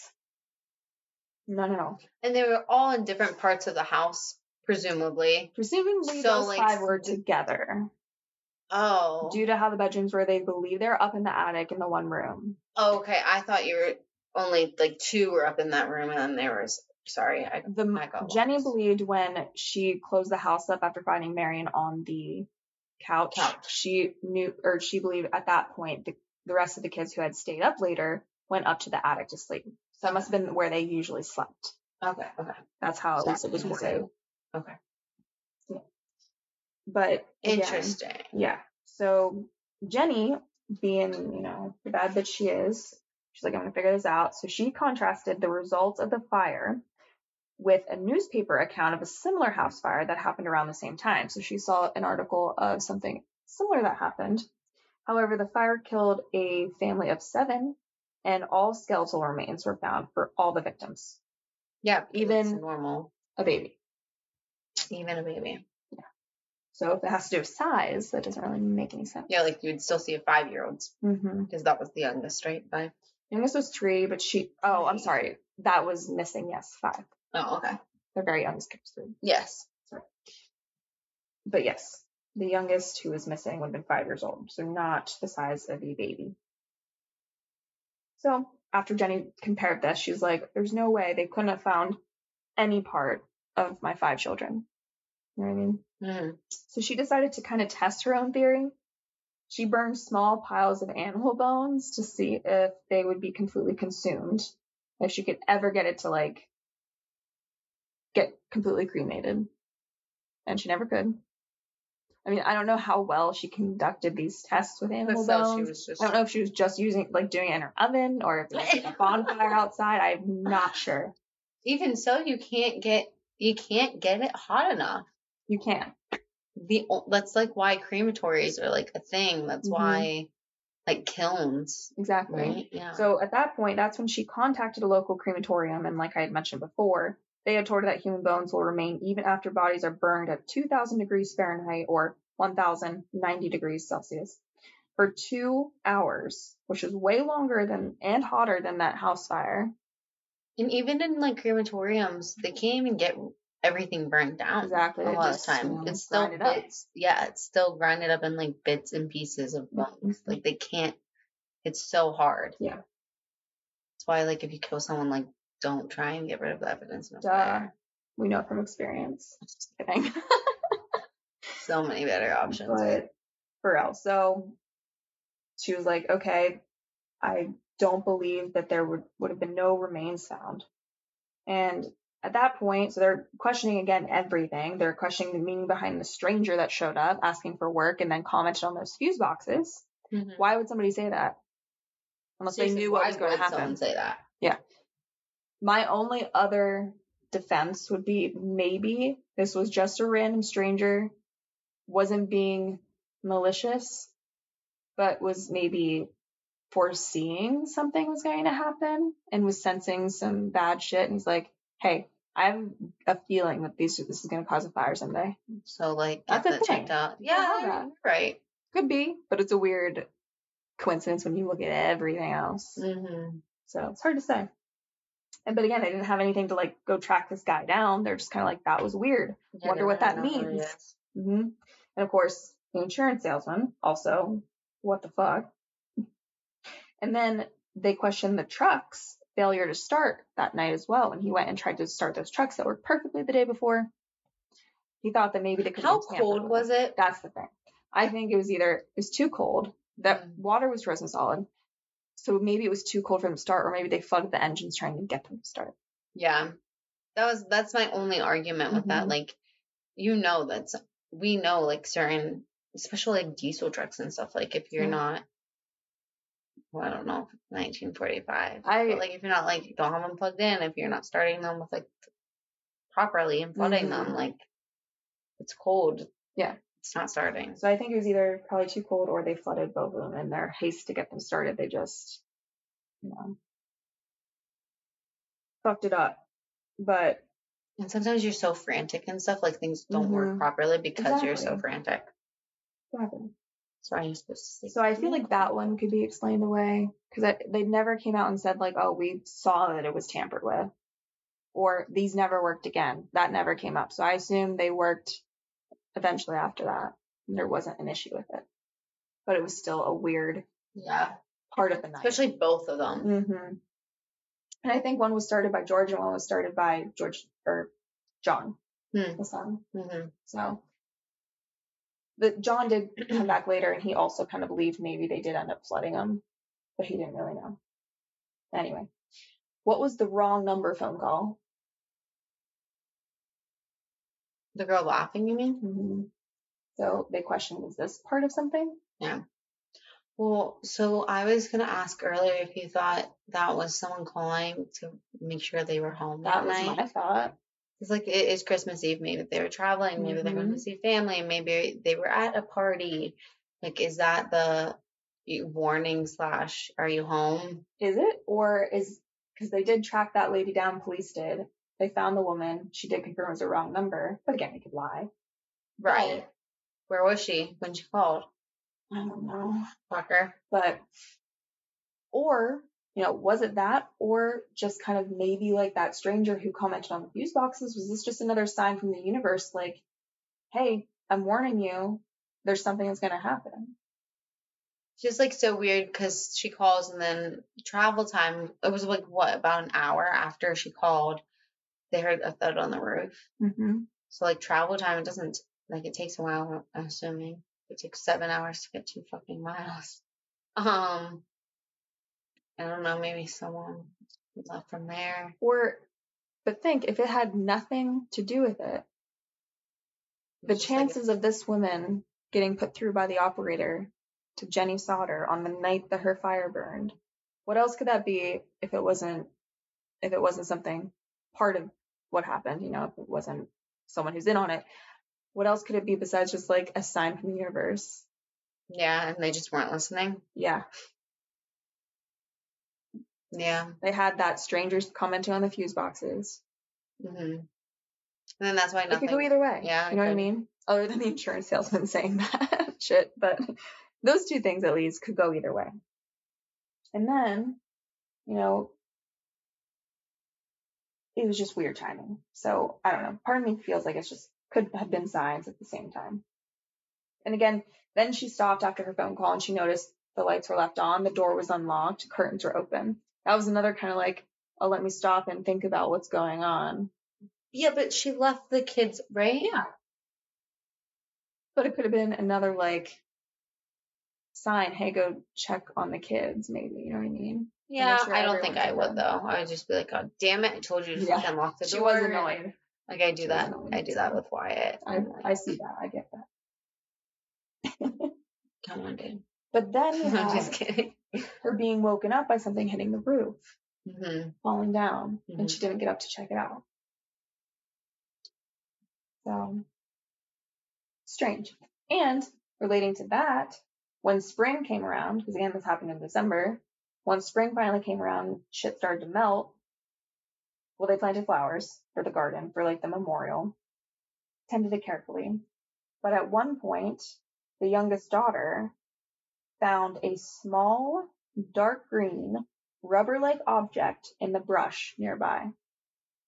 Meaning, like, what was it? Well, it was hard to tell what exactly it was, but after George thought about what Jenny had claimed about hearing that thump on the roof and looking at the object, George believed that it resembled what looked like a napalm pineapple bomb that was used in the war. Like it, like the older kid came back and fucking. I I'm just know. kidding. That's a theory. Who's the old? Yeah. That is a fucking theory. And what's weird also is later this bus driver came forward after this happened saying that he passed through Fayetteville late Christmas Eve and he saw people throwing balls of fire, quote, balls of fire at the house. Someone would have noticed that. Like in your panic, you don't see people outside throwing fire. Well, this is when they're sleeping. This is what they think hit the roof. A ball of fire. fire. And maybe pineapple bomb. Napalm pineapple bomb. Maybe. You pair those two things together, You would have seen more than one of the caps, though, right? maybe. Unless it was in the ash and bulldozed over. And when did this driver fucking report this? that I'm not sure. randomly gonna come out and say But- that shit? yeah. So who knows? So that was all weird. Obviously. Yeah, dude. Um, and then what gets weirder is there ends up being sightings of the children after the fire. Really? hmm And George, the father, All of them like together? yes and no. So George would follow up on all these leads in person. He's a good ass dad. And he travels to all these areas that these tips come in. So I'm gonna read through a couple of these sightings. They there had been time that passed in between some of these sightings, but I'm just gonna read through them so I have them all in one section. You know what I mean? So one woman who was watching the fire from the road. So I don't know if she was a neighbor, but she was watching the fire occur from the road. Okay. Watching. You it, don't I see fire people. Go help. Yeah. How about it? I don't know what you're gonna do, but Bring them into your house. Yeah. So she was watching the fire from the road and she claims to have witnessed the children, those five, peering out of a passing car while the house was burning. What? Yeah. Like with someone else or like they're Someone all driving. The youngest was what, 14? weird. Let me think. Was the oldest 14? Yeah. 14, 12, 10, 8, 5. 13, 12, 9, 8. Um, 9, 8. 5. Yeah. Yeah. So 14 was the oldest. and I don't think they're going to be driving. Possibly. I started driving Uh, at 14. That explains a lot. Like my back roads and stuff. It wasn't like real roads. I mean, the roads, but anyhow. Anywho. So a woman had seen the kids leaving the house during the fire in a stranger's car. She didn't say, like, what? Again, I don't know when this sighting came out. Some people like to just insert themselves, They I do. think, sometimes. Another woman at a rest stop between Fayetteville and Charleston said that she had served the children breakfast the next morning and noted that there was a presence of a car with Florida plates in the parking lot. And she thought that was odd. Okay, that seems a little bit more like believable, I feel like, than the Mhm. neighbor being. I don't mean maybe the neighbor is telling the truth. I just feel like, Yeah. wouldn't you like run over and be like, I just saw your kids in the truck. Is everything okay? Or Well, it's probably people that again don't know them and they just see the newspaper and they're like, "Shit, I saw a gaggle of kids, and there was a car in the parking lot with a Florida license plate." Yeah, it could be anybody at Could that time. anybody. Yeah, Gets a rest stop. especially with like this eight era with like immi- the immigrants like that did Mhm. come over. Like you were a lot stronger in like your facial. Like Mm-hmm. I mean, maybe you would be like, oh, they seem similar, like an Italian family Right. or something like that. Maybe. I don't know. Yeah. So I don't know. There was that. Didn't really pan out to anything though. I mean, she said this, but like, how are they going to trace anything? On another occasion, George saw a photo in a magazine. Well, George and Jenny saw a photo in a magazine of a group of young ballet dancers in New York, New York City. One of those girls looked like their missing daughter, Betty. So George drove all the way there to the girls' school and tried repeatedly to get in to see her for himself to confirm if it's his daughter, but he was refused, obviously. Yeah, I mean, So, but when someone, when you lose someone or multiple someones, you see their faces. Yeah. Or just when you miss someone, you you see their faces. You, like, places. you stretch a little Mhm. bit. Like this So- could be her. and I don't think there was ever any recorded like picture of what they had seen hmm like, throughout the articles that I had read. I didn't. I don't think anyone had. I mean, Okay. they found proof of that. So who knows? But another occasion, we have Ida Crutchfield. She was a woman who ran a Charleston hotel. Claimed to have seen the children approximately a week afterwards. That's kind of weird to me. Why would they still be like In the area. a week after? Yeah. but whatever. And she said, I do not remember the exact date, but she said in a statement um, that so she said that the children had come in around midnight with two men and two women, all of whom appeared to be of Italian descent. Hmm. So two men and two women with the children, all seemed to be Italian. And she attempted to go talk to the children, went up to the table, and well, one of the men looked at me in a hostile manner. He turned around and began talking rapidly in Italian. Immediately, the whole party stopped talking to me. And she recalled that they left early, left the hotel early the next morning. I just don't think they would be in the area. I don't think so. Not a week after. They're The not bringing morning, all the kids Yeah. out. Yeah, I don't know. I mean, they're all young, maybe impressionable, maybe this was people they knew. And that's why they weren't. Yeah, it's a small town though, right? I think so. I mean, it seems like it. Like, wouldn't they know who these? Like, if you know the dad, like, don't you know like the kids and stuff? Another sighting, there was a woman from St. Louis, Missouri.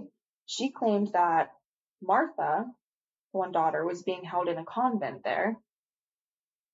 So like these, I don't know. It's Like, that's the thing. I don't know if these people just think People are they're fucking seeing, with the parents, or if they're dude. fucking with them. That's the thing. Like, are they genuinely thinking they're seeing these children? Yeah. they don't really know what they look like, you know, in person. Or are they just fucking with parents? Because you know, people will do that shit. They hmm do it all the time. You hear them in true crime cases. So I wouldn't put it past people, but it's just weird. Another one, we have a bar patron in Texas who claims to have overheard two other people making incriminating statements about a fire that happened on Christmas Eve in West Virginia some years before. That didn't pan out either. So it's just kind of like I heard these people talking about this fire as if they were involved or That's there. them. There was also talk that a relative of Jenny's, I love how there's so many call-ins for something like this that don't seem Mhm. legit, but then Yeah. like people, yeah. it's so weird. There was a there was talk that a relative of Jenny's in Florida had children that looked very similar to Jenny and George's. So George went to visit this relative and was like, "Show me your kids, prove to me that they're yours and not mine." Well, This is wild because earlier I said I appreciate like how descriptive this like m- missing persons thing is, Uh-huh. and it says underneath like very descriptive. a small scar here, a scar on the back of that here, about this size, a mole in the back of the, this daughter's like, uh, I think it was Betty's like arm or something like that. Like very descriptive. So like, you would know those things Yeah. don't go away. So why aren't you looking for that with your kids if you're gonna chase this down? Also, it's a cousin. There is a possibility they look like, or maybe there's. Could, she not have kids? Maybe it's suspicious that she has kids with her, but Maybe it just as relatives. I don't really know what the Oh. relation was, but like my older sister and our cousin, like not even first cousins, a distant, they look like twins. mhm, Like more than it's weird. I look like. Makes you question. No, it honestly doesn't. It's just like holy shit, those genes were strong on that side. Yeah, about it? So yeah, it could have been just that. And how? What kind of weird scenario would that be? If like your sister, you know, like your relative's husband comes to your house and is like, Takes half your kids." Like I need to know if these kids are yours or mine. Yeah. Let me see. Why are half my kids missing and you you have five kids now Mhm. that look like mine? Yeah, what a weird coincidence.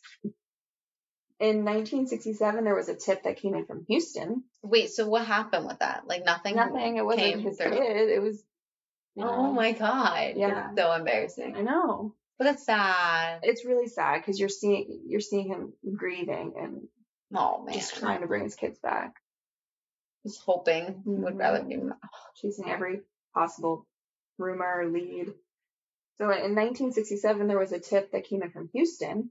A woman there had written to the family saying that Louis had revealed his true identity to her one night after having too much to drink. So Louis was obviously one of the boys. He might have been the nine year old. No, Louis was the eight or nine. ten year old. Yeah. Yep, ten. So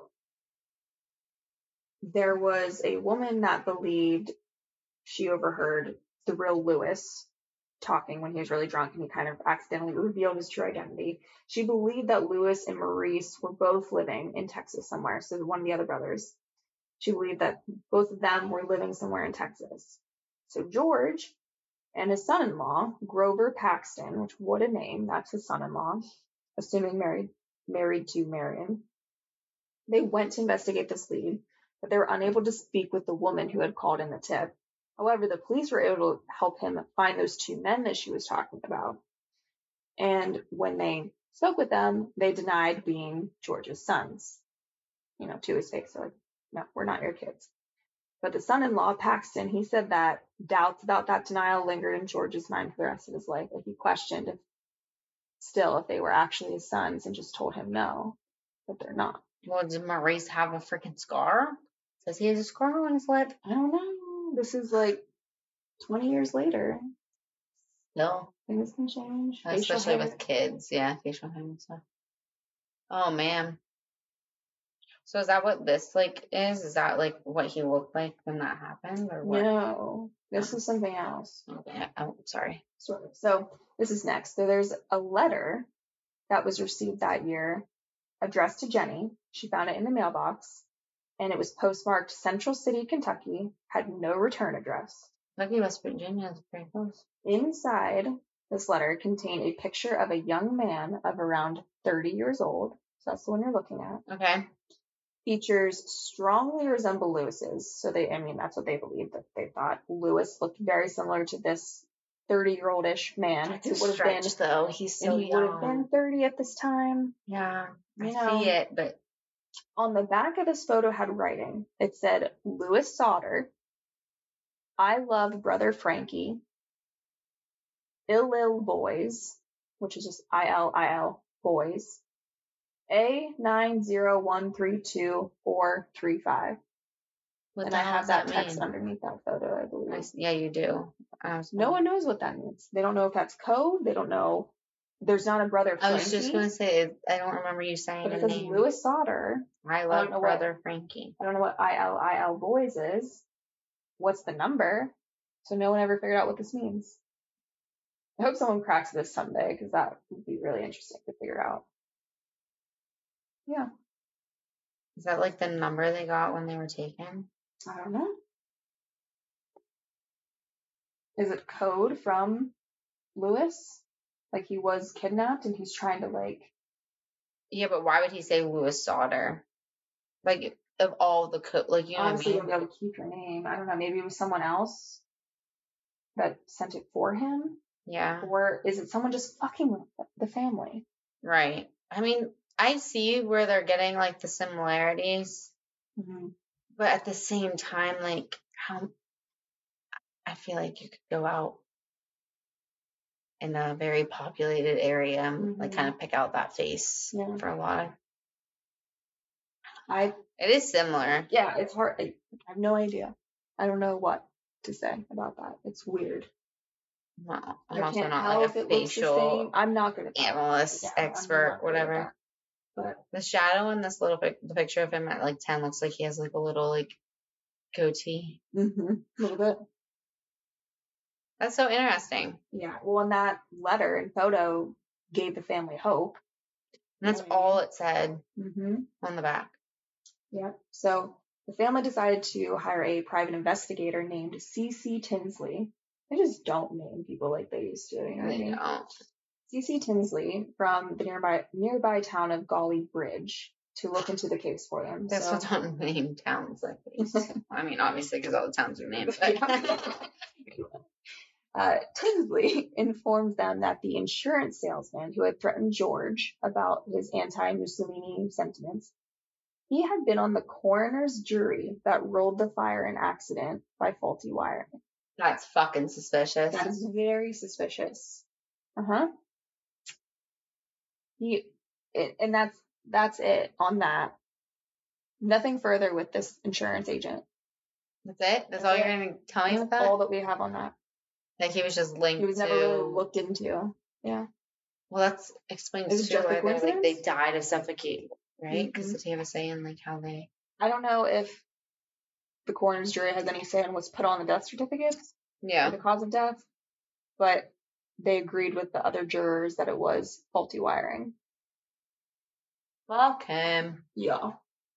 The private investigator also learned of rumors around Fayetteville that despite the fire chief's report to the family about not finding any remains, that he had actually found a heart, which he later packed into a metal box and secretly buried. Wait, what? Wait, who said this? Rumors. There were just rumors around town. How would a heart not burn? A heart would burn. It's the bones, people. Right? The bones, people. Come on, it's the bones. Right? Yeah, I I was I expecting think- to just find a heart laying there. Yeah, I because mean? like that's the thing with like smoke inhalation and stuff. Like your your insides start burning Mhm. in a sense, right? Yeah. Like it can get so hot. I Like, don't think I don't think you'd be finding a heart. I don't Just a think heart so like that. I don't think you'd just find a heart. Uh-uh. But anyway, I bet you he found something though, and it was a heart. maybe rumors he found this heart, put it in a metal box, and secret. That's what's weird. He put it in a box and he buried it. That's what's weird to me. Never to And- be found again. These rumors came about. Apparently, he confessed all this to a local minister in town, who in turn confirmed it to George. So the investigator, you know, went and talked to this this minister, and the minister broke his code and was like, "Shit, this dude just confessed this shit to me." What I don't think you're allowed, or are you? Are ministers allowed to say like I what people say? in think so. Unless, like, even if it, because even in TV shows, like, if it's murder, like, they, they don't say, like, oh, I'm at, like, I'm at liability to go tell on you, right? Right? I, yeah, I don't. Because I don't know. can- Yeah, I don't know how it works. I, I don't either. But I've never confessed before in church, so I've never sat down. I never stepped foot in church. Just kidding. Um. Anyway, so yeah, he supposedly confessed this. So George and Tinsley went to Morris to confront him, and Morris agreed to show the two where he had buried this metal box, and they went and dug it up together. They took what was inside the box to a local funeral director, who, after examining it, told them it was actually a fresh beef liver that had never been exposed to fire. oh my, wait, why did he bury you? No fucking clue. Except rumors, and the rumors came out saying that Morris had later admitted the box with the liver had indeed not come from the fire originally, and he supposedly placed it there in the hopes that Sodders would find it and be satisfied that the missing children indeed died in the fire. I don't What think the fuck? How stupid are you, off, anyways, that you would find a gonna- heart? how's it gonna help The the family fi- finds the heart in a metal box buried in the basement? How is that gonna make them feel better? I can't If they believe thought the someone type of took a heart people to who were allowed to have the jobs that they Me, but it was 1945 and they were short staffed. Jesus Christ. Yeah. So that happened, and then George also tried to get the FBI involved because he believed at this point it was a kidnapping. Poor boy. I feel so bad for the family. And drum roll here, FBI Director J. Edgar Hoover personally responded to his letters, quote, Although I would like to be of service, the matter related appears to be of local character and does not come within the investigative jurisdiction of this bureau. What a sweetheart. Yeah, I know. He just does everything for the right people. Yeah. If the local authorities requested the Bureau's assistance, he added, he would, of course, direct agents to assist, but the Fayetteville police and fire departments declined to do so. Because they have to get permission to go in and help. Yeah. They're like, no, we don't need your help. Case closed. Why deny help at all? Like well, that. a uh lot of people do have a problem with like the FBI because they're like, we can do it. I don't need Like the big 1940 wig. I, I feel like, yeah, Maybe. but they also could be covering something up. That's my fault. But who really knows? Now we come to August of 1946, so a little less than a year after it happened. George persuaded Washington, D.C. pathologist Oscar Hunter to You got a lot of leads in a very short yeah. amount of time. we got a lot of Not, connections. that, not that they followed up, but Right.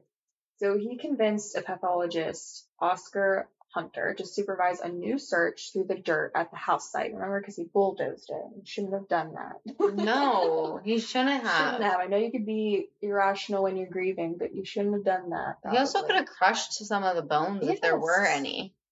Because they only looked for two hours. Mm-hmm. Anyway, but he, they they took their word for it, you know. So after thorough search, artifacts including a dictionary that had belonged to the children and some coins were found. Oh, so that survived. Several small bone fragments were also unearthed and unearthed and determined to have been a human vertebrae.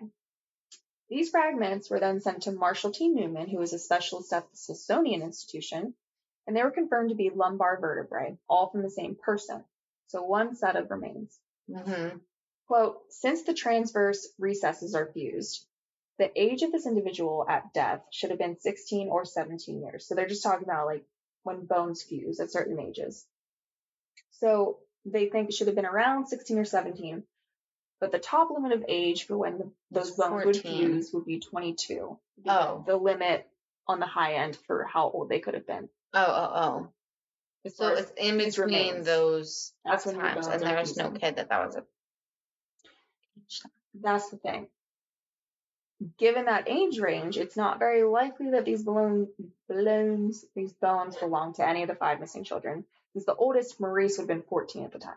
Unless he had some superior bone. Exactly. So they did mention, although like that report allowed that going off of average. vertebrae of a boy his age sometimes were advanced enough to appear to be at the lower end of that range. So he could have, looking at his bones, could have looked like a 16 year old when he was actually 14. Okay.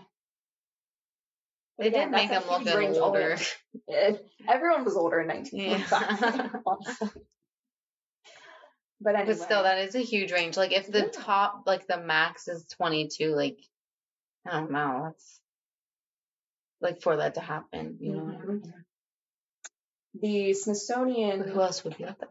That's the thing. I don't. I, that's well. We'll get to that a little bit here. So The brother. maybe I don't know. So that Smithsonian specialist, he added that the bone showed no sign of exposure to flame. So these remains that they found after a thorough search, Someone placed those fucking bones there. they weren't burned. Well, maybe, or maybe it came from whatever dirt was filled in there. So there's someone else dead there before. Maybe wherever he got this dirt. Because again, he hauls dirt to construction sites. So it could have been a weird Ah. coincidence that whatever pile of dirt he decided to use to cover the site just happens to have human oh remains my in it. God. Another young person who had died for some reason. Yeah. And Between the age of 17 and 22. Mhm. That you said? 22? Yeah.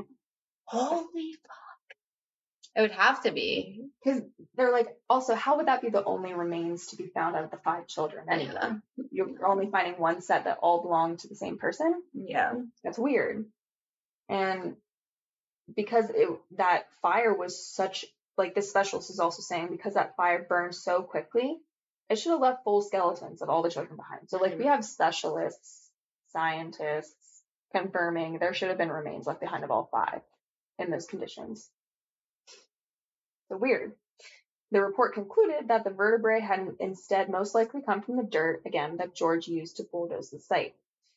Later, that private investigator Tinsley supposedly confirmed that the bone fragments had come from a cemetery in nearby Mount Hope, but could not explain why they had been taken from there or how they came to be at the fire site.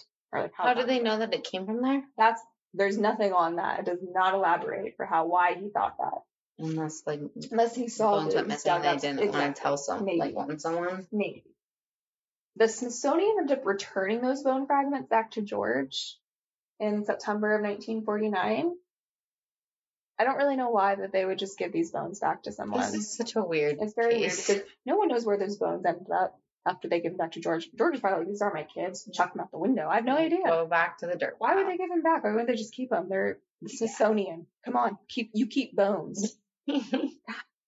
Anyway, but keep until you have further testing to DNA test it or some shit. yeah. All right. Anyway, so the whole investigation and the findings attracted obviously national attention to this case, and West Virginia legislator held two hearings on the case in 1950. And after these hearings, Governor Okey, that's his name, O K E Y, first name Okey L. Patteson, and the state police superintendent W. E. Burchett, again, they don't name people like they used to. They told the Sodder family that the case was, quote, hopeless, and they closed it at the state level. Sad. At this point, because of that, the FBI decided it now had jurisdiction as a possible interstate kidnapping. I don't know where they, how they got to that just from them closing it at the state level. Why? Unless- they, why did they want to pick it up? Just because he messaged? I don't know why they didn't do it right away and now. Yeah, that's all.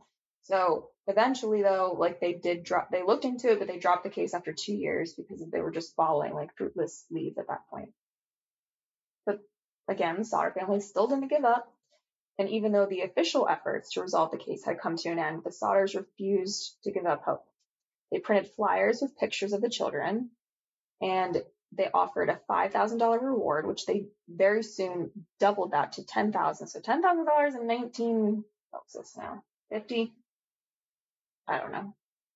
Almost 200,000 That's probably crazy. today. They offer that for each kid or any information they can get on any of the kids. for each kid. Yeah, I mean, whatever each Anything kid they could get. could Yeah. help Oh, wow. any of the kids that much money. So you know they were serious about it, right? I mean, right. By 1952, the family put up a billboard at the side of the house and another along U.S. Route 60 near Ansted with the same information on it. And that billboard, or both of them, became landmarks for traffic through Fayetteville. And I do, I did include, you probably already saw the picture, but Oh, that's what it was. it might have been the last picture with Yeah. the billboard. And around this time too was when that picture or quote unquote photo of Louis with that writing on the back. Around this time is when Jenny ended up receiving that letter. I just I threw all those sightings again in one section of the When she episode. put this, when they put after they put that billboard up, they got that letter. So they went and added the photo that they got in that letter to the billboard as well. They also made a copy of it and enlarged the photo and put it over their fireplace. Because they really did believe that this photo they received with that writing on the back was their son Louis. Mm-hmm. But I don't know. That's weird. Then they hired another private investigator to help them out. They asked him to go to Central City, where that letter was postmarked, hmm to investigate where it came, where the picture came from. This private investigator never reported back to the Sodders, and they were never able to locate him. the fuck? Did they pay him? I believe so. So I think he just took their money. Scam artist, Mhm. fucker. Yep. Yep, yep, yep, yep. Um, so later, I think the following year, George admitted to the Charleston Gazette Mail late the next year that the lack of information had been, quote, like hitting a rock wall. We can't go any further. Time is running out for us, but we only want to know. If they did die in the fire, we want to be convinced. Otherwise, we want to know what happened to them. Is sad. Oh man. 1969, George Sodder passed away. Jenny and her surviving children, except John, which is the oldest, who never talked about that night, except to say that the family should accept what happened and get over, like move on with their lives. So he He couldn't stand that they consumed their life with mm-hmm. it, He- lives with he it. He wouldn't talk about it. He wouldn't really be associated with them. So Jenny and the other surviving children continue to seek out answers to their questions about the missing siblings' fate. After George passed away, Jenny ended up staying in their family home. So I think they built not too far from where their first house burned down Okay, so they kept the property, Mhm. stayed there. because they again had a memorial like garden where the house was. So she kind of tended that forever. But at the house they were currently living in, she stayed there and she put up fencing all around it and she added like additional rooms to the house. And Aw.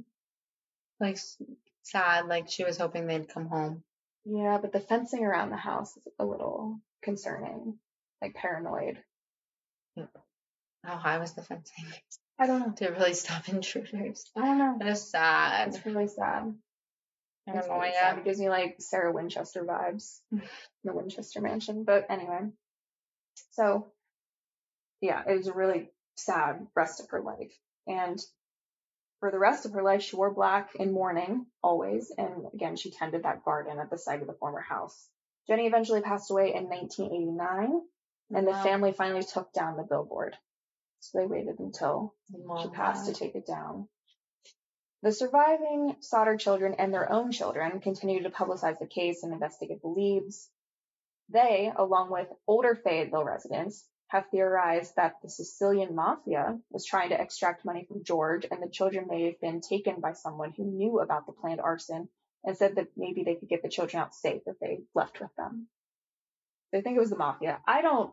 That's like weird though, because who would come and just save like half of them And Marion was on the in couch just sleeping. in that amount of time? How are they getting five kids out calmly, Yeah. not waking anybody else up when Jenny is the light Unless sleeper she is? like that ladder to get to the Unless they got unless they were all outside feeding the chickens and putting the cows in and they snatched them then maybe Marion fell asleep before the kids went out to finish that up and the Good kids point. never came back into the house Yeah. So could be. It's hard to say but they think that if that was the case and they were kidnapped that they were possibly taken back to Italy. And if the children had survived all those years and were aware that their parents and siblings had survived the fire maybe they think that they needed to avoid contact in order to keep them safe. So maybe they were like told that Don't you think one of them would have came out by now? I would think of I guess maybe. They're young, but the older ones weren't that. They would remember like a fire being taken. Like right. So Yeah. the the youngest, and this is kind of sad. So Sylvia, who was three at the time, she was the youngest surviving si- or Sodder child. And at three years old, she said that the night of the fire was her earliest memory that she had. that. Yeah, it's really sad. Quote, I was the last one of the kids to leave home. And she means like later in life, like she was Mhm. the last kid to leave home. She and her father often would stay up late talking about what might have happened. Quote, I experienced their grief for a long time. I was thinking this earlier that like she had to really live through it because like Mhm. it was George and Jenny's life, and she was so young that like it became her life. Yeah. yeah, She believed that her siblings survived that night and assisted with efforts to find them and publicize the case. Her daughter, so Sylvia's daughter, said in 2006 that she promised my grandparents she wouldn't let the story die, that she would do everything she could. yeah. Mm-hmm. In the 21st century, the family's efforts have come to include online forums like websleuths.com, in addition to media coverage. The increase in the latter has led some who have examined the case to believe that the children did in fact die in the fire in 1945. George Bragg, a local author who wrote about the case in his 2002 book, West Virginia's Unsolved Murders, believes that John was telling the truth in his original account when he said he tried to physically awaken his siblings before fleeing the house. So he believes that that first story was accurate. But again, But again, you're just going off of your Mhm. beliefs. There's no actual Right. evidence of either John, or. why would he say that and then come back and say, no, I just yelled out to them. I didn't actually see them. Why would he come back and say that? Yeah. Unless he's second guessing himself maybe because he didn't see shock, maybe. Yeah. I don't know.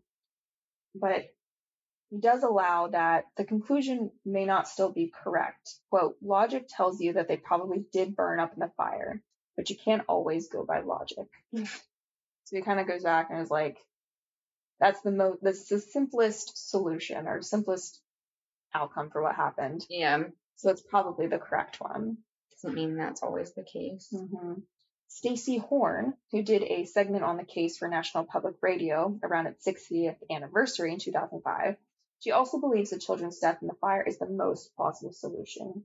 She noted that the fire had continued to smolder all night after the house collapsed, and that two hours was not enough time to search the ash thoroughly. I agree with those things, and it probably did smolder for a long Oh, time. but yeah. I don't believe enough to have no remains left. Right.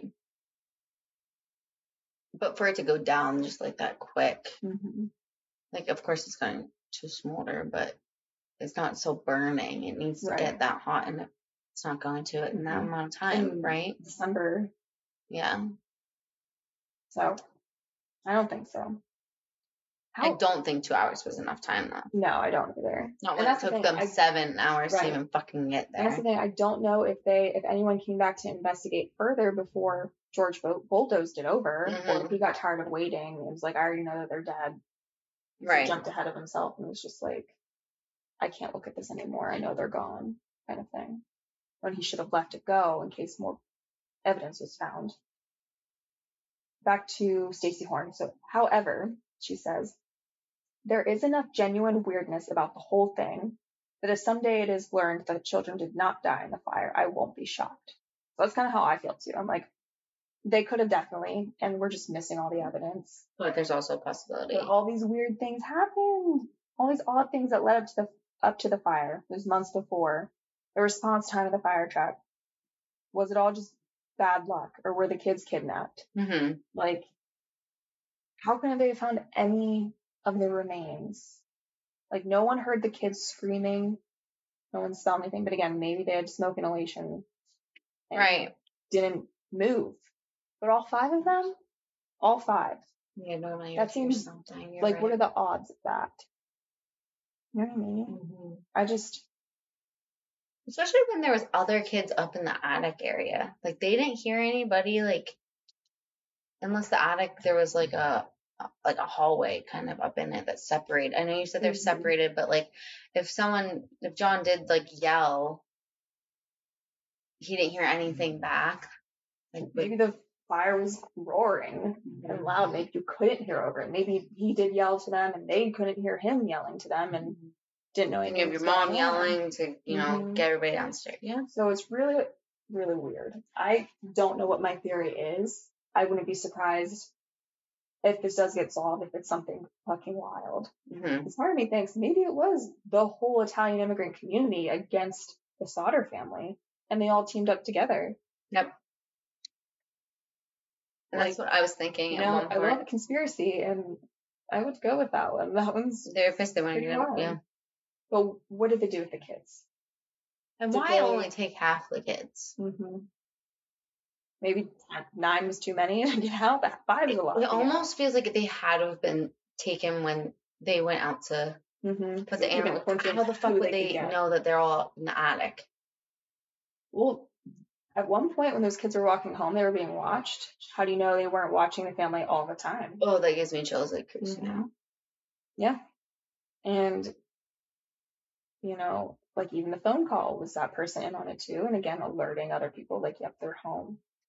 And then someone was throwing the Yeah. napalm pineapple bombs onto the roof. Ugh. And maybe they aimed towards the fuse box or something. But the stranger that mentioned about the faulty wiring and the fuse box and that was going to cause fire someday, where does that fit in? Are they helping? Are they threatening? Because if they're threatening, obviously it was already planned unless something happened with George in the community sometime in between where they were like, okay, there's no hope for you. We're going to fuck you over. So Sad. it's strange. And some theorize too, maybe the kids were taken and put into like sex trafficking. I was thinking that that was a possibility, and then when you said that maybe the two brothers were in Texas, that the girls were split from them and they were Mhm. trafficked attracted to. and maybe. But if that was the brothers, why wouldn't they come forward when their dad was right in front of them? Why didn't they admit that they were Yeah. kids? especially because they were, you know, 10 and 14. You know who your fucking parents are. Mhm. Yeah, Unless Maybe they were threatened. Mhm. brainwashed or threatened that if anything comes out, you know, Yeah. indescribable pain and the whole family will die kind of thing.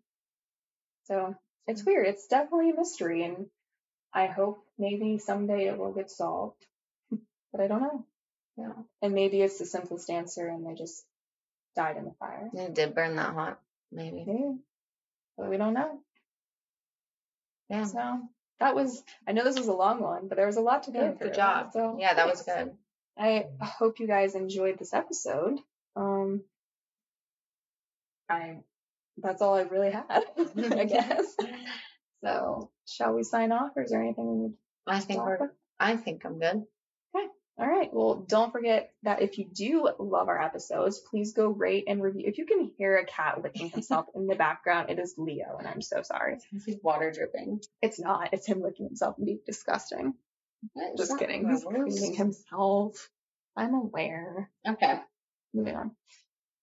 Anyway, if you've enjoyed the episode and all the episodes, please remember to go rate and review us on whatever platform you're listening on, especially Spotify and Apple. We'd really, really appreciate it. It would really help the podcast. So thank you. Don't forget to follow our Instagram page at UAQ Pod, our Facebook page, like and follow that at Unprofessionals Asking Questions. Send us emails at uaqpod at gmail.com.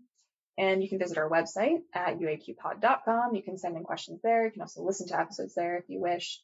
And we also have our Patreon page set up at patreon.com slash UAQ.